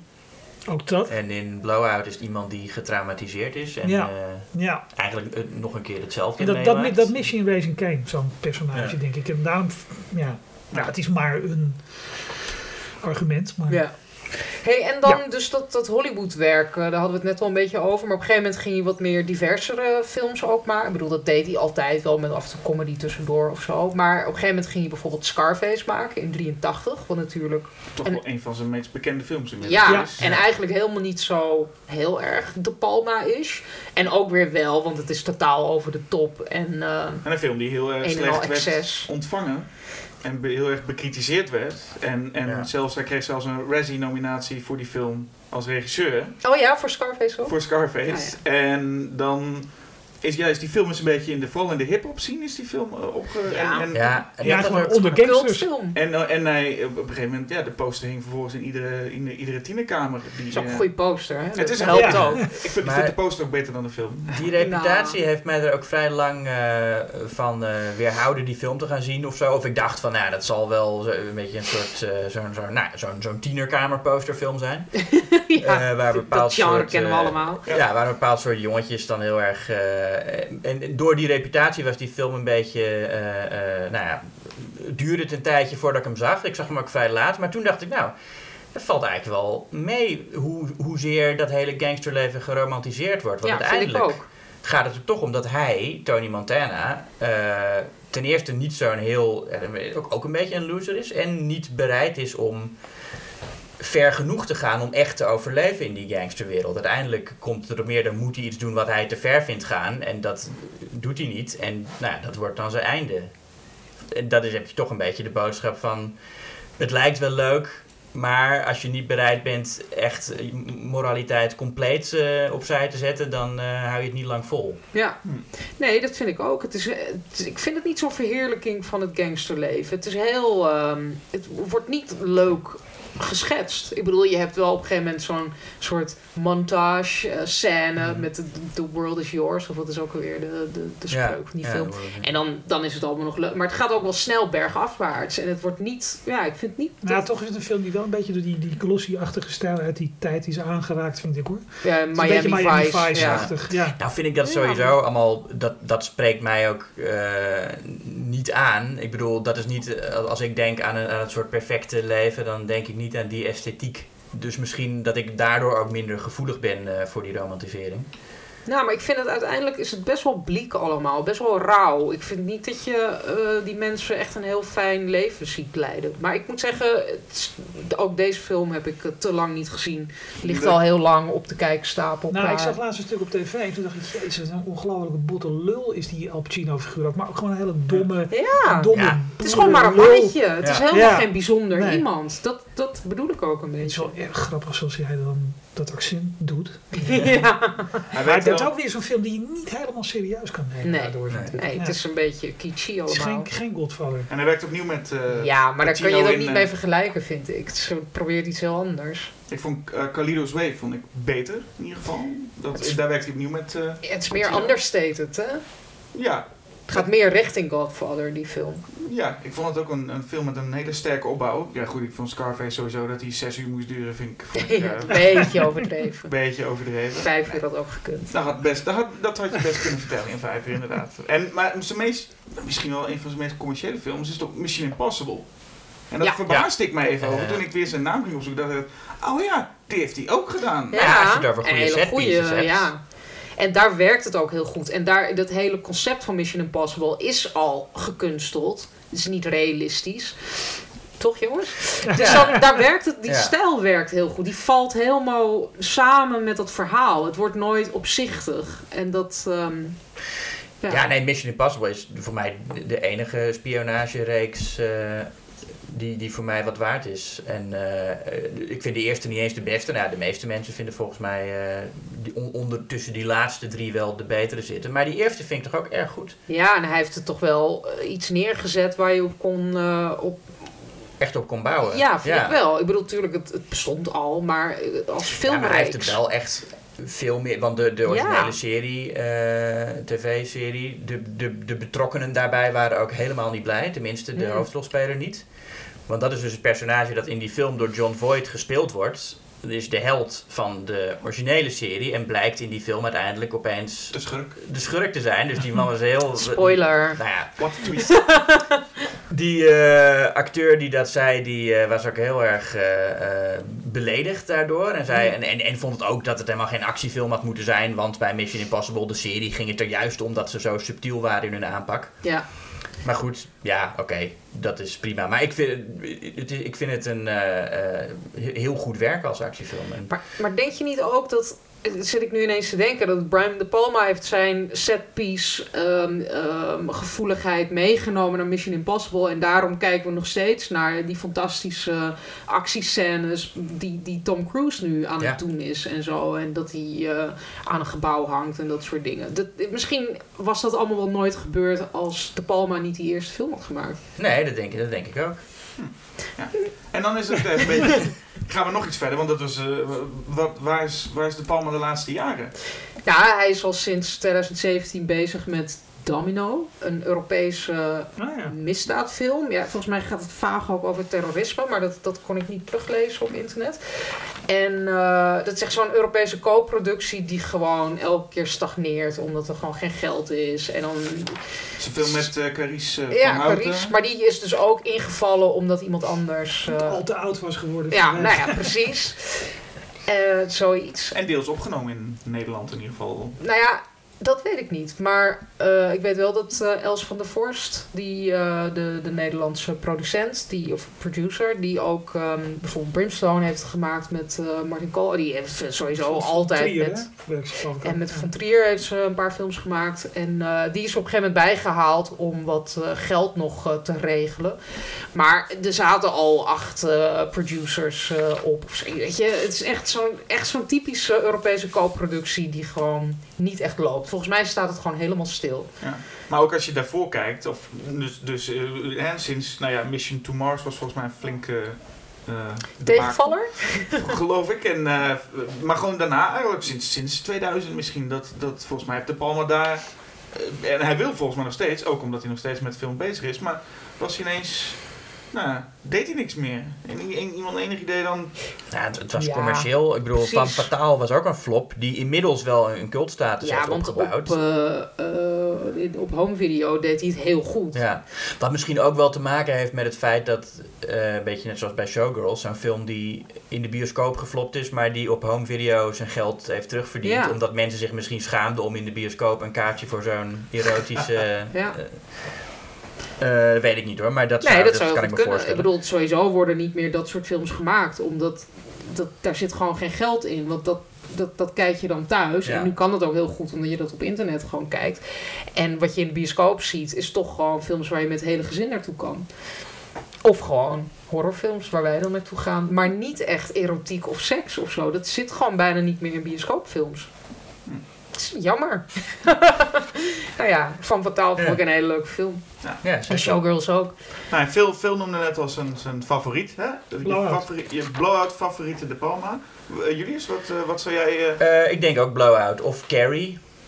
Ehm, wat, ja, je noemde net nog die scares. Misschien, ik, volgens mij is Carrie namelijk de eerste film waarin een jumpscare zit die op een moment komt dat eigenlijk helemaal niet spannend is. Je hebt de klassieke jumpscare van de, de, de Val Luton eh, eh, Cat People manier dat de spanning opgebouwd wordt mhm. en dan een, een, een klap en ontlading. En de Palma die was juist in in Carrie, dat, dat, dat echt heel rustig en droomachtig en alles is goed. En dat je opeens wakker schrikt. volgens mij is dat de eerste keer, of in elk geval de eerste eh, beroemde film waarin dat Ja. zo gedaan is. Ja. Dat is geript tot en met inderdaad. Ja, Aan het eind van film dat Jason boven water ja nee, dat Ja. is heel duidelijk. eh, ja. En zelfs als je die scène nu aan mensen laat zien, ook al is die zo opgebouwd, iedereen gaat nu ervan uit dat er iets gebeurt. Maar ik weet zeker dat in die tijd iedereen echt, volgens mij staat iedereen tegen het plafond. En hij werkt nog steeds wel, die scare. Ja, nog steeds. Ja. Ook, ook als je weet dat die komt. Ook als je weet- elke Ja, keer. Ja inderdaad. Ja. Maar het is een scare in een droom, hè? Ja. Ja. Eigenlijk ook een heel raar concept, vind ik eerlijk gezegd. Totaal, ja, totaal. Ja. Ja. En Dat, doet hij volgens mij ook in, eh, in, in Dress to Kill, toch? Aan het einde is het toch ook een soort droom? Ja, ja, inderdaad. Ja. Dat vind ik dus ook echt minder aan die film. Want ik vind heel veel aan Dress to Kill eh, heel, heel goed werken. Nou, ja, dus inmiddels dat lift, die moord in de lift, vind ik fantastisch. Die ik vroeger zo stom vond. Maar dat hele einde, dat is, eh, dan, dan raakt hij het helemaal kwijt. En dan wordt het ook heel traag of zo. Ik, dat, dat maakt het toch minder. Hij, zo, hij zocht volgens mij een soort eh, oplossing waar, waar Hitchcock niet uitkwam met Psycho. Met die, met, die, met die psychiater aan het einde. Oh, Volgens mij is dit een beetje bedoeld om... om dat goed te maken. Ja, een soort eh, Ja. de meester te overtreffen. Ja, Nou, ik weet niet eens meer hoe het eindigde. Maar het was inderdaad... Zit hij niet ook in een... Nou, nou, een dat soort is, instituut is het. Ja, een zo. Met- instituut Met, met, of- een, met, een, met een, een, een nurse die er veel te sexy uitziet, Ja. kan me herinneren. heel, heel Allemaal in weird. blauw licht. En, nou. En Basje, wat zou jij dan uitkiezen? Ja, Je ik, favoriete ik kan de er niet één... Je moet gewoon even één. Ja, nou, dat... eh, nee, wat ik... Ik, ik, vind- ik vind dus Blowout, zeg maar, de betere film van die, van die drie. Van Dress to Kill, Blowout en Body Double. Blowout is gewoon de, de beste film van die drie. Maar ik heb gewoon liefde voor Body Double. Ik vind dat zo'n fijne film. En eh, Body Double is ook wat meer nog. Blowout is nog ook, kun je ook gewoon kijken als een, als een verhaal of zo. En Body Double is, is nog meer een beetje echt cinefiele een plezier doen met, ja, toch? Met verwijzingen en ja, het is nog gewoon nog... opzichtiger en Ja, het is nog- opzichtiger, meer over de top. Er zit een hele videoclip in, weet je. Why? ja, ja. ja. En Blowout is toch wat meer serieus. Meer serieus film. En, en een flop, hè? laten we dat niet vergeten. Oh ja? Blowout. Blowout was een, eh, was een commerciële flop. Ja. Hmm. Ik weet het echt helemaal niet. Ook niet bij Body Double. of zo. Ja, dat zal toch wel een hitje zijn geweest. Dat kan me niet. Dat, ik, ik kan me ook heel goed voorstellen dat Body Double geflopt is hoor. Maar waar mocht hij dan nog films maken daarna? Ik bedoel, Nou ja, dat was in die tijd. eh, mocht dat? ja, in die tijd mocht dat. Maar die films kosten ook bijna niks. Nee, Ja, dat is waar. Films. Nee, en ik vind Carrie natuurlijk ook geweldig. Ja. En eh, Sisters vond ik ook heel... Ik ga gewoon door hoor. En ik heb Carlitos Way, Way laatst voor het eerst gezien. En ik vond hem heel ontroerend. Ik vond het einde... Ik hield het niet droog. Ik vond echt... Ik moest echt huilen. Nou, En dat had ik totaal niet verwacht. Want ik heb volgens mij nog nooit bij een Brian De Palma... fi- Brian de, oh mijn god. Brian De Palma film gehuild. Maar eh eh Carlitos Nee, Way maar is... dan, dan eh, weet je dus dat er gewoon niet, niet goed is aan die film. Hè? Ja, dat je gaat zitten waar. huilen bij Ja, Brian De Palma. Dus dan werkt het niet. Nou, Untouchables heeft ook wel een sentimentele scène. Ja, als, dat is eh, waar. met Ja, maar dat is heel manipulatief, vind ik. Ja, en dat ligt ja, er heel dik En dat vond ik dus toen ik dik bovenop. 15 was, vond ik dat echt geweldig en Ja. heel emotioneel. Maar ja, weer de scope van die film is ook prettig. Het is een Ja. hele epische film. Ja. en is Casualties of War heeft ook wel iets... Oh, iets, ja, ik weet, weet ik eigenlijk niet eens meer precies, maar volgens mij is het ook wel een film die wat op het sentiment zit. Wat ook nog wel interessant is, dat eh, alhoewel die natuurlijk heel vaak beschuldigd is van seksisme. Eh, je hebt bijvoorbeeld Pauline Kael, was altijd een, eh, een enorme... eh, Tegenstander. nee, Nee, fan. Ja, klopt, ja. En in Nederland eh, kan ik me herinneren dat Joyce Roodnat altijd heel... Nou ja, ieder, iedere film van Ja. Palma was weer eh, een Ja. topper. Ja, En jij dus ook. ik ook, ja. Maar Sorry, is, is daar nog een... Hoe, hoe, hoe zit dat eigenlijk in die discu- discussie, vraag ik me af. Ja, dat is wel heel... Kijk je dan weg van het seksisme omdat het zo'n meestelijke film is? Of is het seksisme geen echt seksisme? Ik denk dat het seksisme geen echt seksisme is. Ik denk dat, dat je dat, dat deze vrouwen, vast niet alle vrouwen, maar deze vrouwen, dus ik en die twee die je net noemde, dat ergens voelen of zo. Dat het ook een. Ja, ik, ik vind ik, dat is een goede vraag. Waar ik eens eh, heel goed over na moet denken. En dat gaat denk ik niet eh, lukken in deze podcast. Maar dat is wel, dat zegt wel iets. Dat, Ja. Ik denk dus dat het niet echt seksisme is. Misschien zit er juist wel een. eh, ja, ik weet, ik weet het niet zo goed. Kijk, want het is aan de andere kant wel zo dat ik kan me nog herinneren toen eh Dress to Kill hier in Nederland uitkwam, dat er toen een actiegroep was die een Tuschinski verf op het doek heeft gegooid Ja. bij de vertoning van die film. Nou, ik hoorde laatst ook weer dat er heel veel filmwetenschapsstudenten in Amerika heel chagrijnig werden van eh, body double en van dus de drillboor scène. Dat ze dat echt niet vonden kunnen. Maar ik vind het dus, het is zo, dat zei ik al eerder, het is zo over de top dat het weer, het is gewoon een soort grap. Het, is, Ja. het, is, het neemt misogynie zo in de zijk daarmee bijna, omdat het, ja, Ja, het, het, het drukt heel erg. eh, Het, het, legt iets bloot. Wat eigenlijk in andere films waarin vrouwen worden doodgestoken ook al zit. Ja. Maar hij, hij maakt het ja explicieter echt en een soort vallen, een enorme boor, weet je. Je echt denkt van, nou, dat, Het duurt ook weer vreselijk lang. Het duurt heel lang en het is gewoon, nou, ja, dan, dan wordt het weer grappig. Dan Ja. wordt het iets waar je om kan lachen. Misschien is dat het, dat je kan lachen om seksisme en misogynie in, met deze films. Dat, je, dat hij neemt het niet zo serieus. Ik weet het niet. Ik ga Ja, dus, het is ook wel wat. eh, eh, vorig jaar had je die film eh, Revenge. En die, ik weet niet meer hoe die regisseuse heet. Maar volgens mij zei zij toen ook iets. Of er werd in elk geval bij de introductie op Imagine werd dat gezegd. Dat als je een film wil maken die genre conventies aan de kaak stelt. Dan moet je je gewoon heel goed aan die conventies houden. En het net genoeg uitvergroten dat je gaat zien wat het zijn. Ja. En, dus, en, en niet zozeer er tegen ingaan, maar juist ja, je er zo strak aan houden dat het op gaat vallen. En Ja. dat mensen zelf gaan nadenken van hé. Hey, ja. ja, misschien is dat het wel. Het is in ieder geval uitvergroot. Alles wat hij doet is uitvergroot. Ja, eh, daarover gesproken wilde ik Phantom of the Paradise nog wel even. eh, Ja. Ook, eh, en, eh, dat is misschien wel zijn meest uitvergrote. Dat is die Freudia, Eh. of die, Freudia, die Faustiaanse rockopera waar ik het eerder over Ja, een had. soort kruising tussen Faust en eh, nou, Phantom of the Opera. En, eh, en eh, aan het einde nog een beetje Picture of Dorian Gray erin. Met eh, liedjes van Paul Williams. Eh, ik zag hem, eh, ik heb hem vandaag voor het eerst gezien. Het, ik vond het. eh, het is eigenlijk misschien wel zijn meest recht toe recht aan comedy. Hoewel, eh, nee, dat schijnen die, die vroege films dan Ja, ook wel geweest te ja. zijn. Maar die heb ik dan niet gezien. Maar van wat ik gezien heb, dit is echt, er zitten wel duidelijk lachmomenten in. Eh, maar ik hoorde, de- wij hadden net even voor, de, Ja. voor het gesprek erover. Phil schijnt hem eh, vreselijk te vinden. Ja, ik kan er niet zo heel goed de vinger op leggen. Ik, ik, ik verwijs even naar Brian De Palma zelf, die, die later achteraf wel heeft gezegd van... het werkt misschien beter als theaterstuk, zo'n soort film.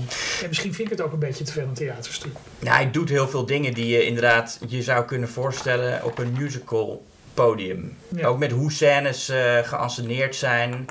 Op een gegeven moment dan, zit, dan heb je zo'n zo'n scène waarin de, de, de muziekproducent, Swan heet die, gespeeld door Paul Wil- Williams, die krijgt dan allemaal audities te zien. En dat is zo gedaan, hij zit in een cirkel in de vorm van een eh, grammofoonplaat. Mhm. En dan komt er telkens eh, de spotlight op een bandje te staan om die grammofoonplaat heen, die dan een nummertje zingen. En dan zegt hij nee en dan gaat het spotlight uit en dan gaat er daarnaast weer een spotlight aan op een ander bandje of muzikant. En je kan je heel goed voorstellen dat, dat je dat op een podium Ja. zo Ja. vormgeeft, hè, omdat het daar ook niet anders kan. Maar ik vind, het in een, ik vind het ook wel leuk om dat gewoon in een film te doen, dat soort dingen. Ja. Ja. maar misschien vind ik het ook gewoon te gedateerd. Niet eens, ik Mm. van ouderwetse muziek, maar... Net zoals de Rocky Horror Picture Show, daar kan ik ook niks mee bijvoorbeeld als film. Mhm. Of Jesus Christ Superstar, vind de muziek ook goed. Ja, nee, die muziek, ja, het is wel een beetje echt zo'n zo'n, eh, dat, eh, een beetje zo'n pretentieuze rockopera die in die tijd eh, in waren. Maar ik heb ook wel het idee dat hij daar ook een beetje een parodie op Mm, maakt. ja. Met die, De draak mee steekt. ja. Maar het was mij allemaal een beetje te goofy en het werkte Ja. bij mij niet. Nou, ik heb ook zelf het idee, ik heb nooit, eh, volgens mij nooit een full-on comedy gezien van De Palma. Maar die staan me ook altijd, daar heb ik ook nooit zo'n zin in. Hij heeft ook op een gegeven moment Wise Guys gemaakt in Oh ja. 86, Dat voorafgaand aan eh The Untouchables. Dus zeg maar het tegenovergestelde, maar ook gangsters. En denk ik, het klinkt zo flauw, het ziet er zo flauw uit. Ik, volgens mij, ik heb gewoon niet zoveel vertrouwen erin dat hij dat kan. Volgens mij is hij veel beter als hij niet probeert een grap te maken. En dan zit die humor er alsnog wel in. Maar dat, eh, ehm, ja, dat is een vooroordeel, want dat eh, heb ik nooit getoetst. En ik heb Phantom, Phantom Of, of The Paradise. of The Paradise heb ik ook nooit gezien. Terwijl ik er wel op zich benieuwd naar ben. Maar eh, dat is gewoon nog niet gebeurd. Zoveel, zo'n enorm oeuvre. Ja, Ja, en ook niet echt één pijl inderdaad op te trekken van wat voor film maakt hij nou. Want als je het allemaal opsomt, Hij maakt gewoon altijd weer een Brian De Palma film. Dat ja, is- is dat nou, maar is dat echt zo? ja, dat vind ik wel echt. Ja? Ja. Er zitten wel een paar obsessies in. Of nou, dat noem je bij, mensen noemen dat bij regisseurs heel vaak obsessies. En ik denk dan, als hij dat zou lezen, hij ziet zichzelf misschien wel helemaal niet als geobsedeerd door dit. Hij vindt het gewoon een interessant thema of zo. Maar goed, als criticus noem je dat dan een obsessie. Nou ja, maar met Eh, die, die maar- komen wel in al zijn genres terug. ja, en met de vorm en die set pieces en de splitscreen die elke keer weer opduikt. Maar ja, daar zitten we wel heel erg, want eh, eh, zitten we heel erg over auteurscinema te spreken. En ik, ik denk dat hij dat in het begin van zijn carrière en toen het goed ging, toen hij een beetje op, op stoom kwam en het commercieel ook aansloeg, dat hij, dat hij wel ja, auteurachtige dingen kon doen. Maar op een gegeven moment, ik zal niet zeggen dat hij zich heeft uitverkocht aan Hollywood. Ja, Maar, je zegt het wel. en er zullen best nog wel, je zal best nog wel af en toe zeggen, oh ja, dat is typisch de Palma. Maar ik heb toch het gevoel dat het dan wel een, je eigenheid een beetje begint te verwateren, eerlijk gezegd. Hm. Nou, een Snake Eyes met Nicolas Cage is volgens mij is dat echt... eh, Ja joh, dat Ja? is zo de Palma. Ja, er zit zo'n natuurlijk, openingsscène in en dingen met pruiken en identiteit. Ja, wel. Ik vind dat wel echt. En met een totaal bespottelijk einde. Nee, ik vind dat wel echt een de Dat over, overigens nog veel bespottelijker moest zijn. Hè? Heb je Oh dat ja? gezien? Nee? Nou ja, ik weet niet. Er is nu wel een soort van storm, geloof ik, is er aan het einde. Ja, klopt. Maar het was echt dus een huizenhoge tsunami. Hè? Oh, ja? Ja, over die, dat, dat hele... Atlantic City? Ja, zou moeten spoelen en de hele boel zou wegspoelen. Oh, En dat is gefilmd ook. oh, geweldig. Althans, die tsunami, die golf is gefilmd. Maar dat vonden ze gewoon te belachelijk Ja. voor deze film. Ja, het is nu al echt heel bespottelijk. Ja. Het slaat echt nergens op. Maar ja dat, ja, dat is de Palma, dat het nergens op slaat. En dan heb je ook nog Nicolas Cage, die heel eh, eigenlijk voorzichtig aan het eh, acteren is. Ja. Zo. Zijn we er doorheen? Hebben we Door het, beste, eh, hebben het, meeste van Brian De Palma gehad? Ja, we hebben echt niet alles besproken, maar dat, eh, dat mogen jullie eh, thuis eh, verder doen eh, in gesprek 2. En anders komt er wel weer een keer een tweede podcast over De Palma en dan... Ja, dan gaan we al die andere films erbij, kijken. Ja. Ja. Nee, dat Ja, dan gaan we het over High Mom hebben. En, eh, Ja, Yes, precies. en En Get, to Know Your Rabbit. ja, precies. De beste titel. Laten we luisteren naar de column van Erik.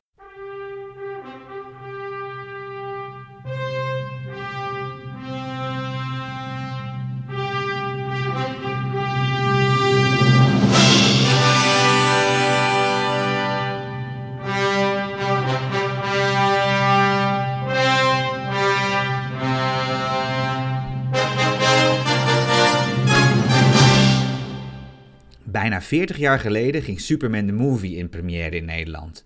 Om dat te vieren wordt de film op 2 en 4 februari in een aantal Pathé-bioscopen opnieuw vertoond. De legendarische score voor Superman werd gecomponeerd door John Williams, die voor Superman zijn zoveelste iconische thema afleverde, de Superman March. In het thema verwerkte hij zelfs de naam van de superheld. De Superman March is ook te horen in de directe vervolgen Superman 2 tot en met 4 en in Superman Returns uit 2006. In Man of Steel en Batman vs. Superman gebruikte Hans Zimmer het thema echter niet omdat de films naar zijn mening te veel afweken in sfeer en toon van de vorige films. Deze nieuwe Superman verdiende een nieuw thema. Collega Danny Elfman dacht daar echter anders over en verwerkte de Superman March wel in zijn score voor Justice League.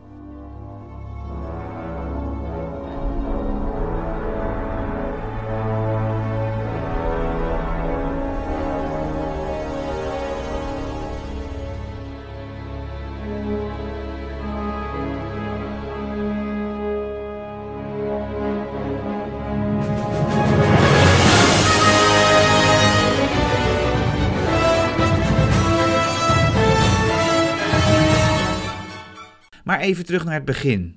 Want wat veel van jullie misschien niet weten, is dat we bijna geen Superman March hadden gehad. John Williams was destijds namelijk niet de eerste keuze om de muziek voor Superman te componeren. Regisseur Richard Donner had eigenlijk Jerry Goldsmith gevraagd, met wie hij eerder had samengewerkt voor The Omen en waarvoor Goldsmith een Oscar gewonnen had. Maar helaas moest Goldsmith vroegtijdig afhaken omdat hij al ja had gezegd tegen een aantal andere projecten, waaronder Coma en het vervolg op The Omen. Het gerucht gaat dat hij al wel wat muziek had gecomponeerd voor Superman en dat deze muziek te horen is in de teaser trailer. Maar dit is helaas niet waar. Goldsmith had nog geen noot op papier gezet en de muziek in de trailer is inderdaad wel van hem, maar had hij gecomponeerd voor Capricorn One. Interessante vraag blijft natuurlijk hoe een Superman-team à la Goldsmith had geklonken. En was zijn thema net zo goed of misschien zelfs wel beter geweest dan die van Williams? Dat laatste betwijfel ik. John Williams was destijds wel een klasse apart met een bijna bovennatuurlijk talent voor het componeren van iconische en memorabele thema's. Jerry Goldsmith schreef overigens wel de muziek voor de spin-off Supergirl in 1984. Supergirl is een interessante mislukking en Goldsmiths muziek is beter dan de film verdient. Dus spreekwoordelijke vlag op de modderschuit. Is dit misschien de muziek die hij eigenlijk had willen componeren voor Superman? Waarschijnlijk niet. Superman is naast veel beter, grootschaliger, episch. En het had ongetwijfeld invloed gehad op Goldsmiths aanpak. En toch, en toch, als je heel goed luistert, kan je hier en daar wel degelijk horen hoe Goldsmith het superheldenmateriaal in Superman aan had kunnen vliegen.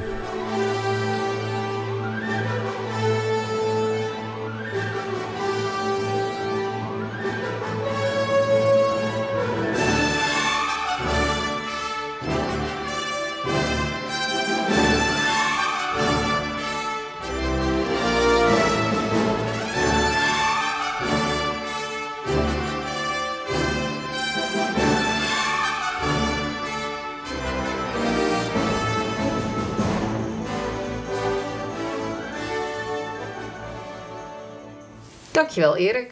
Zo, en dan gaan we nu door naar de vooruitblik. Waar kijken we naar uit? En ik begin eens bij Phil. Waar kijk jij nou naar uit? Mag ik twee dingen noemen dan? Ja, dat mag. Nee. Ja, mag. Oké, Tom. Ehm, nou, eh, omdat ik ook programmeur ben van het eh, Imagine Film Festival, moet ik dat natuurlijk even noemen. Een reclamepraatje. Eh, ja, reclamepraatje. Maar we gaan in ieder geval iets doen met slashers. En daar kijk ik heel erg naar uit. Er komt ook een gast. Ik ga nog lekker niet verklappen wie het is. Wie is het? Nee. Oké. Eh, het gaat niet, eh, dat ga ik niet vertellen nog. Eh, maar een film waar ik eh, op eh, grond van de trailer heel erg naar uitkijk, dat is Brightburn. Nee, wacht even nog even terug naar Oh. Imagine. Wanneer is Imagine? Oh, sorry. Ja, ik ben altijd een hele slechte promotor voor Nou, mijn eigen zaak. Ehm, van 10 tot 20 april in AI. Oké, Weer, zoals gewoonlijk. Ja, ja nu ja, mag je ja. weer naar... Nou mag eh, ik naar Brightburn. Die komt volgens mij in mei, zei jij uit. Hè? Verwacht. Verwacht in mei. Nou, dat is een film die is zelf geproduceerd door James Gunn. Die we kennen van Guardians of the Guardians of the Galaxy. Galaxy. Die ik nog nooit gezien heb, dames en heren. Oh. Wel doen hoor.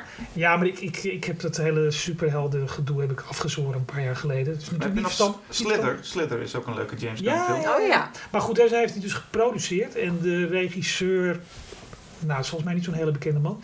Maar dit is eigenlijk eh, de Superman Origin Story. Tenminste, zo valt het uit de trailer af te leiden.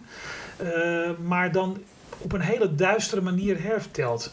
Met eh, Superman die, naar ik aanneem, niet de wereld gaat redden en de mensheid gaat redden. Maar daar juist hele vervelende dingen mee gaat uithalen. Heel effectief, omdat je, nou ja, je wordt gewoon meteen op het verkeerde been gezet. Dus er stort een ruimte, ruimtevaartuigje neer. Er is een, eh, een echtpaar dat volgens mij ook geen kinderen kan krijgen. Dat vindt dat in het korenveld. Het kindje wordt eh, uit het, eh, eh, de vliegende schotel gehaald en opgevoed door die ouders. En dan blijkt het eigenlijk een heel akelig ventje. Dat is ongeveer de suggestie van de trailer. Ja. Een beetje als The Omen. Ja, maar hier is het zo'n duidelijk knipoog naar Superman. Maar het is ook, het werkt sowieso. Dus die trailer ziet er echt goed uit. Ehm, maar het werkt ook omdat je denkt, ja, het is ook super eng als je een of ander kind in een ruimteschip Ja. vindt en dat in huis neemt. En dat heeft dan bijzondere krachten. Waarom vinden we dat allemaal leuk als we Superman kijken? Het is doodeng. Ja, want normaal gesproken zijn aliens altijd bezig uit, eh, uit op de vernietiging van de aarde. Dus, Ja. eh, Ja. Is het dan, wat, wat, wat, wat zegt de trailer? Is het horror, comedy, actie of alles? ik denk dat het gewoon horror wordt. Ja, het ziet er echt uit als heel horror. Echt uit als horror, ja. Het suspense en Donker. eh, ja. Maar met James Gunn zou je dat er heel veel comedy bij in zit. Is dat... Ja, maar hij heeft geproduceerd, hè? Ja? Maar dat is, dus dit er... Nou, er zit geen comedy in de, in de trailer. Nee. Nee, totaal niet. Nee. Maar dat de, een Maar trailer weet, wie zegt weet. niet, Het is maar een trailer. Ja. nee, ik vond het ook intrigerend. Ik ben wel benieuwd eigenlijk. Ja. ja. Julius. Ehm, nou ja, ik, ik hou eh, films nooit zo bij, want ik, ik, ik kijk niet echt veel trailers. Kom je nu mee? eh, eh, ja, nou ja, ja, dat doe ik gewoon niet. Ik had laatst, ik, ik, de trailer van Us was uit, de nieuwe Jordan Peele, waar ik, ook een film waar ik heel erg naar uitkijk. Maar ik heb die trailer helemaal niet gezien, want ik dacht, dan zit, zit vast weer vol met spoilers en alle goede momenten. Dus waar ik het over wil hebben is de, de Oscar-uitreikingen. Oh, ja, nou ja, niet, dat dat nou heel belangrijk is of zo. Tenminste, ik zeg wel altijd dat Oscars niks uitmaken. Ondertussen is het wel, ja, het is het, wat het leuke is natuurlijk dat je dan een maand hebt dat iedereen het over films heeft. En dat is mijn onderwerp waar ik ook veel over praat. Dus dat is eigenlijk het enige Ja, leuke. het is een soort eikpunt. Je gaat terugkijken naar wat er sinds de vorige Oscars allemaal in Ja. Amerika althans uitkwam. En dan ga je daarna weer vooruitblikken naar het komende jaar. Het is een soort oud en nieuw voor filmliefhebbers. Ja, en het is ook een mooi beeld van wat populair is in de middelbrow. Want het zijn, nou, zeker dit jaar een behoorlijk mager jaar eigenlijk. Ik vind, ja, A Star is Born heb ik gezien, vond ik niet zo best. En er zijn ja, een paar films die nog niet uit zijn. Green Book en Vice, die lijken me ook niet zo best. Die worden schijnt eh, echt best wel slecht te zijn. ja. Maar zeg je nou eigenlijk dat je meer uitkijkt naar de hele maand februari omdat het meer Oscar maand is? Of naar die ceremonie aan zich? Nee, die ceremonie, dat is ook een saai gebeuren. En maar alle En, eh, stukken die erover geschreven worden. En het is, het is Het hele- altijd het heel hele- veel poeha eromheen. eromheen. Ja, het, het, het ik hele vind het ook leuk. ja, het, het gesprek eromheen, daar Ja. kan ik van genieten. En, eh, Podcasts, ja. eh, zoals deze. Maar het is, ook, het is ook een beetje schelden op de scheids, hè? Dat dat Ook dat, ontzettend ja. leuk is. Ja. ja, zeker. Gewoon, ik weet het allemaal beter en eh, ze Ja. hebben weer helemaal de verkeerde fil- films uitgekozen. Ja, precies. Ja. Ik- Vooral als ze de verkeerde film ook echt gewoon uitreiken. Dat is nog, eh, of de verkeerde Ja. film noemen op het podium. Nou, dat, dat dreigt, dus dit jaar met, met, met dat Green Book, wat geloof ik gewoon een soort Driving Miss Daisy is. ja, Ja, Wat toen ook zo'n schandaal was in, eh, nou ik weet niet meer welk jaar, maar er waren toen 80, ook beter. jaren 90. Jaren 90 geloof ik. Ja, was het niet hetzelfde jaar dat eh Do the 92. Right Thing uitkwam? En dat dat dan een beetje het ding was van... Nou is er een heel goede film over racisme, maar dan gaan jullie Driving Miss Daisy belonen? Nou, Ja, volgens mij kwam Do the Right Thing eerder uit. Volgens Oh. meer jaren 80, iets meer begin jaren 90. dacht Ja, ik. zoiets. Maar goed, Nee, en dit jaar heb je inderdaad een paar. Het is een hele rare mixed bag of zo. Die eh, nominaties voor beste film. Met, met films waar critici dol op zijn. En films waar, Ja. ja, waar critici een hekel aan hebben. En films die een beetje ongevoelig zijn. En juist hele politiek bewuste films. Dus het is wel eh, interessant hoor. En er is nog he- helemaal geen duidelijke winnaar. Ja, nou, welke het in elk geval niet gaat worden is de, de enige echte genrefilm die erbij zit, Black Panther. Ja, Ehm, er wordt nou gezegd eh, van eh, Black Panther maakt kans op een Oscar. Ik, eh, ja, hij is hij is niet, genomineerd. ja, is niet dat hij kans genomineerd maakt. voor beste regie. En geen acteursnominaties. Maar dus wel dat- in technische categorieën. Ja, Oh, ook. nou, ja, daar, daar maakt Ja, hij dan precies. kans. Ja. En het liedje van Kendrick Lamar ook, maar dat is ook geen kans maken. Dat gaat natuurlijk die, die slappe ballad uit Star is Born eh, winnen. Voorspel ik dan. Het best goed nummer. Ik bedoel, Nou ja, voor wat het is. Voor het, wat het, het goed, is. het is goed gezongen. Weet je wel? Het is. Nou ja, Lady Gaga. Lady Gaga kan goed. Ik vond het, nou, dat maakt dat is muziek, daar gaan we het, daar hebben we het niet over. We zijn een filmpodcast immers, geen Oh, ja. muziekpodcast. Ehm, maar ik denk dat Black Panther, kijk, ze hadden natuurlijk aan het begin van het jaar zeiden ze, we, hebben, we gaan de nieuwe Oscar doen voor beste populaire film. En toen noemde iedereen dat meteen al de Black Panther Oscar, want het idee Ja. was dan, daar is het voor. En hebben ze dat weer ingetrokken. ja, omdat er heel veel kritiek op was. Ja, en ik heb het idee dat ze nu dan denken van ja, maar dan is het toch raar als we nu, nu Black Panther en Oscars al zoveel besproken zijn. Ja. Zou het ook een soort statement zijn om hem dan niet te nomineren? Ja, het was ook vanaf dat Black Panther uitkwam, was het al, oh, zou dit dan de eerste superheldenfilm worden die genomineerd wordt voor Best Picture? En dat was al van begin af aan, Hmm. was dat zo gelinkt. Terwijl op de een of andere manier die discussie er nooit was toen Wonder Woman uitkwam, wat ook een succes was, wat ook een soort eh, de critici achter zich had. En ik denk dan, nou, Ja. nou, Nou. ik vond Wonder Woman beter. Ik had Ja, meer, ik had ja. ook. ik had persoonlijk meer met die film, omdat ik een vrouw ben. Ehm, nee, sowieso. En, eh, of nou ja, gewoon misschien wel. En ja, ik vind het gewoon de betere film.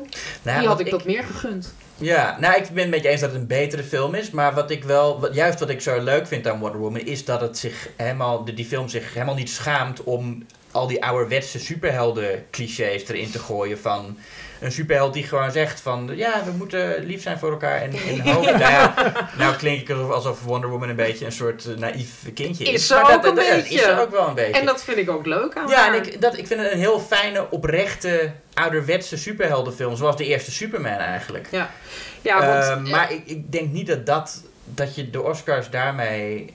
Weet je, want Black Panther is wel, heet wel een superheldenfilm, maar is eigenlijk meer een, een, koningsepos. Ja, hij hij klopt, gaat niet, ja. hij, hij- niet echt dat hij de hele tijd met schurken loopt te vechten en, en mensen loopt te redden.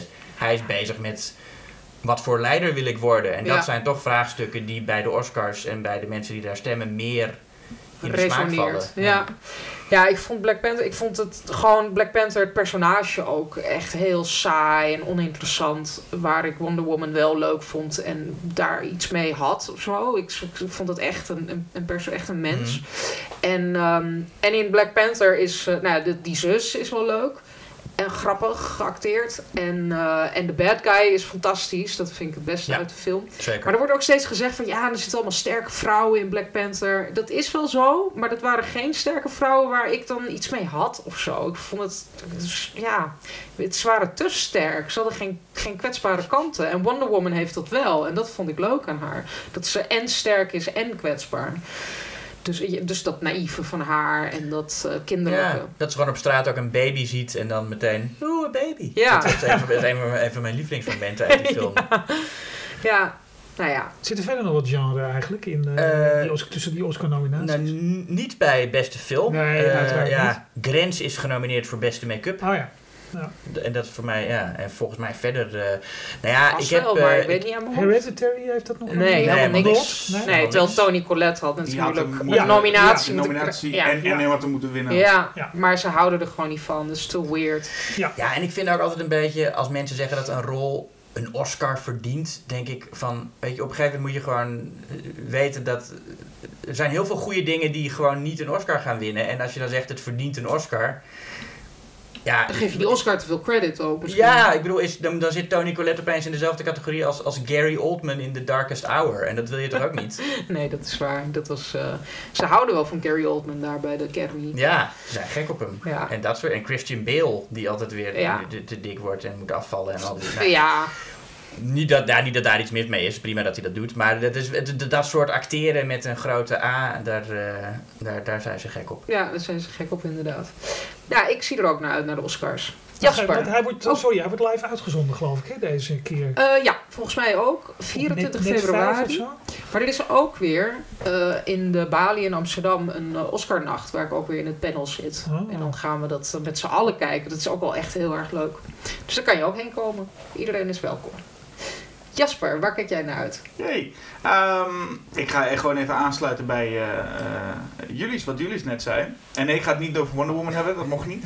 Ehm, maar ik, eh, ehm, eh, eigenlijk wat je in het begin zei, ik kijk eigenlijk geen trailers. Nou, het is niet dat ik zeg, ik kijk bij definitie geen trailers, maar dat heb ik dus de afgelopen tijd vaak gedaan. En dat is heel goed bevallen, bij Get Out, bij Hereditary. Dus toen ik hoorde van de nieuwe film van Jordan Peele, Us, dacht ik, oh, daar ga ik gewoon niks van zien. En dan, de, ik wilde er ook niks van zien. Toen kwam inderdaad de trailer in de, in de, op, op internet en iedereen was lyrisch en zei meteen, oh deze trailer is fantastisch. Ik dacht, ja, maar ik ga hem mooi niet zien. En ineens zit je in de bioscoop en krijg je die trailer. Ah. En eh, ja, dan kon je daar wel gaan zitten met je ogen dicht en oren dicht. Maar dat, dat, eh, dat heb ik niet gedaan. En ik moet zeggen, het was, het was een goede trailer. Maar het was nog niet dat ik... Het was niks uit die trailer waarvan ik dacht... Wow, deze moet ik zien. Ik ben, eigenlijk, was eigenlijk enthousiaster nog toen ik gewoon eh, alleen maar dacht... De volgende van Jordan Peele wil Ja. ik gewoon Ja. zien. Want ik heb inderdaad het gevoel dat deze trailer gewoon mij net al iets te veel gaf. Of Ja. in ieder geval, ik, eigenlijk weet ik nog steeds niet heel veel, maar ik wilde helemaal niks weten. Ehm, maar het gaat ongetwijfeld een, een, een hele goede film worden. Het enige waar ik nu bijna waar ik nog benieuwd naar ben, is van gaat... ehm, ja, hoe gaat Jordan Peele, hoe gaat hij...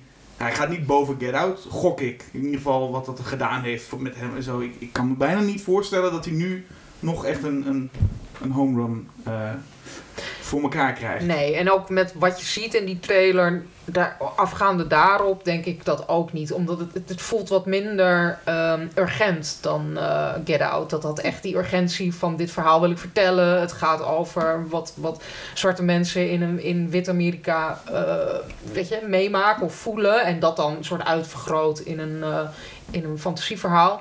En ik vond het En, stiekem en dat is niet het geval in As. Dat is veel meer een verhaal over mensen überhaupt. Dus ze zijn dan wel Afro-Amerikaans, maar daar gaat het verder niet over. Volgens mij. Nou, dat is de- maar de vraag, want volgens mij dat, dat, dat, dat, eh, ze- nou, dat griezelige gezinnetje is gewoon een spiegelbeeld toch van hem. Ja, Nou, ik denk dat hij daar wel iets mee te voeren is. ja dat dat een soort van aangepast. Ja, ik, dat zou best kunnen, ja. Ja. Maar ik vond het ook al opvallend snel. Op een of andere manier vond ik Ja, het. Ik had verwacht snel. dat Jordan Peele, dat dat zoiets van, nou, ik ga misschien over vijf jaar, kom ik weer met een film. En dat iedereen dacht, oh, nou ben ik echt benieuwd. En nu dacht ik, oh, hij gaat al vrij snel weer Ah, naar de volgende. Ja, En ik bedoel, al is die voor de helft zo goed als Get Out, dan nog is Jordan Peele wel echt een hele interessante filmmaker. En die Ja. trailer vind ik ook wel. Dus het is, ja, waarom zou je er niet naar uitkijken, is bijna de vraag. Maar ehm, ik had hem het liefst helemaal zonder eh, iets te weten te gezien. ja. En, eh, en hij komt in maart uit, eh, deze film. Ik wilde ook kijken of er in februari nog eens interessant was, maar ik kon echt helemaal niks vinden in februari, wat ook maar... D- dat komt door die Oscars. Dan is toch, wordt dat nog een beetje uitgebracht. Of, d- dat, daar heeft het wel mee te maken. Je hebt altijd januari, februari is een beetje een suffige filmmaand. Behalve Climax van eh Gaspar Noé, denk ik dan. Wellicht. Nou ja. En eh, nou hebben we dat gehad. En nu even Basje, dramatische muziek eronder. Hier mag dramatische Brian de, Palm, eh, Brian de Palma muziek onder. Ja, ja, ja. Ja, laatste. Ja, waar kijk jij naar uit? Vertel. De laatste vooruitblik. Het is wel echt heel dramatisch als je dat zo zegt. Ja, daar. Nee, ik dacht, ik heb me altijd volgens mij wel goed weten in te houden eh, met de, de zelfpromotie. Ik zei net nog tegen Phil, eh oh, reclamepraatje. Maar ik ga nu zelf gewoon ook een reclamepraatje houden. Omdat het toch, ja, eh, pff, het is toch de laatste keer. Dus eh, ik doe het gewoon. Nee, eh 1 maart komt mijn nieuwe roman uit. En daar ben ik heel trots op en blij mee. En ik vind het ook super spannend. En het is niet helemaal ongerelateerd, want de film is een soort rode draad in het boek. Het gaat over een paar mensen die eh, een cursus scenario schrijven gaan volgen, eh, ergens in de achterhoek. En, ehm, en daar dan, ja, ze zijn bezig met die cursus, maar ze zijn vooral bezig met elkaar. En eh, ze hebben allemaal ideeën over, over elkaar en vooroordelen. En dat blijkt dan anders te zitten. Maar het gaat ook een beetje over hoe je denkt in clichés, maar ook hoe, hoe je een filmscenario kan opbouwen uit clichés of hoe films werken met clichés. Dus dat is een, van de thema's die erin zit. Dus er worden ook heel veel films in genoemd en ze hebben gesprekken over films. Dus op een gegeven moment hebben ze het ook over clichés in films, waaronder horrorclichés. Er zit ook een soort spook gaat door het verhaal heen. Dus dat heeft ook nog een eh, bovennatuurlijk eh, element. En Hitchcock zit er weer in. In mijn vorige boek, eh, vorige roman, eh, had ik het ook al over Hitchcock. En nu kon ik het niet later. En eh, vorige keer was het vooral Vertigo en nu Psycho.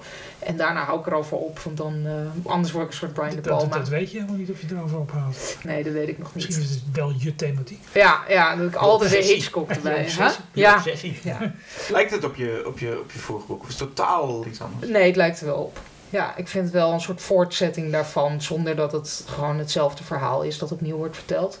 Het is ook, eh, nou ja, het speelt zich op een hele andere locatie af, heel ander soort hoofdpersonage. Dus, maar het heeft wel eh, raakvlakken. En was het, was het makkelijk schrijven? Het Eh, schrijfproces was makkelijk of wat moeilijk even? Ja, eh, soms gaat het eh, van een leien dakje. En dan soms denk je, wat heb ik gedaan? Dit is echt een, weet je, je hebt van tevoren bedenk je wat je gaat doen. Maar dan moet je het ook nog schrijven. En dan denk je, wat heb ik, wat, wat heb ik mezelf aangedaan dat ik dit, dat ik die mensen op één locatie heb gezet bijvoorbeeld. En het speelt zich af gedurende anderhalve week. Daarmee zet je ook het verhaal een beetje op slot. Dus daar heb ik ook wel spijt van gehad. En dat ik dacht, nou, dit is gewoon, dit werkt helemaal niet. Misschien moet ik het wel weggooien. Dus dat zijn de stroeve momenten. Maar op andere momenten ging het heel goed. En was ik er heel blij mee. En dat, dat heb ik nog steeds. Dat de ene week denk ik, nou, het echt helemaal niks. En de andere week denk ik, nou, volgens mij is het wel aardig. Dus, Hoe heet het trouwens? Heb ik... Oh, sorry. Ja, dat is heel goed dat je Ja. dat zegt. Het heet nul versie. Eh, dus N-U-L versie. eh, één woord. Ik vind het een beetje, ik kan het niet zo goed uitspreken. En ehm, het Je deed aardig goed hoor. ja, het komt 1 maart uit bij Neigen van Ditmar. En heb je, nog even een vraagje. Heb je zelf eh, ervaring met scenario schrijven? Nee, ik heb zelf nooit een scenario geschreven. Ik heb er wel heel veel gelezen. Ook toen ik eh, bij een distributeur werkte. En ik heb nu wel gelezen. Weet je, ik heb wel van die boeken erover gelezen. Ehm, maar het is ook vooral een beetje onzin. Ik, het, het hoefde voor mij niet eh, echt een, eh, een les te worden. Het was ook juist de bedoeling dat de docent in het, eh, in het boek een beetje onzin aan het verkopen is. Of gewoon dat, nou ja, niet helemaal. Hij zegt ook wel een paar slimme dingen. Maar het hoefde voor mij niet heel precies te kloppen, zeg maar. nee. Nou, Dus dat. Wij zijn benieuwd. We gaan het kopen. Yes, dat wilde ik maar eh, bewerkstelligen. Nou, dan ga ik het afsluiten, jongens. je mag voor de laatste keer Ik eh, ga afsluiten. gewoon mijn riedeltje doen. Op 28 februari is er een nieuwe aflevering, als het goed is. Want dan ben ik er niet meer bij. Dus ik hoop dat, eh, dat de jongens dat eh, goed eh, oppikken. Daar ga ik vanuit. Dat vertrouwen heb ik. Ehm, er is ook weer een nieuwe, of een relatief nieuwe Julius versus Jasper. The Blob versus ehm, The Fly. En Klopt. kunnen jullie De al iets... remakes dan? Oh ja. En kunnen jullie al iets verklappen over de volgende of nog niet? Hoeft niet hoor. Ja, kan wel. Ja, de volgende doen we iets met Roald Dahl. Oh. Is dat, eh, Niet de Ja. Witches, want daar Nee, hebben we al vaak over gehad. Nou, daar ben ik benieuwd naar. Er is ook een relatief nieuw eh schokkend nieuwsmagazine uit met, eh, over Londen. Met een hele toffe uitklapposter. Die vond ik echt gek. Een soort plattegrond. Ja. En er komt ook een nieuwe aan, toch? De nieuwe is, is, eh, is, is, is er bijna. die Bijna. is er bijna, ja. Over? Eh, over nou, de special gaat over weerwolven. Aha. Eh, mijn interview met Gaspar Noé staat erin. oh ja. Eh, wat staat er nog meer in? Ik heb in het kader van de Weerwolf een interview gehad met Steve Johnson. Oh. Een special effects man. Ik moest even denken of wat, wat, wat het was, maar het Ja. was een man. Oké. American Werewolf heeft meegewerkt. Die heeft aan American Werewolf Oh. en The Howling meegewerkt. En nog een tig andere Werewolf-films. Ja, verder weer vol met, eh, met nou, wat, wat allemaal. Allemaal genoeg eh, eh, Blu-ray, DVD-recensies, strips, eh noem maar op. Columns. Columns. Ja. Ja. Nou, klinkt goed. En als je contact met ons, met hun wil opnemen, dan kan dat via Twitter, Facebook, Instagram of podcast.schokkendnieuws.nl. En dat was het voor mij. Maar ik kom vast nog wel een keer, eh, weet je, aan het einde van het jaar, dan eh, stuik sta ik ineens op de stoep omdat ik gewoon dat drankspelletje mee wil doen. Zoiets. Of misschien al eerder, omdat je ons gewoon heel erg mist. Ja, dat, dat ook. Nou, tabé. Ja, en Phil natuurlijk weer. Bedankt voor het aanschuiven. Niks te danken. Doeg jongens. Dag.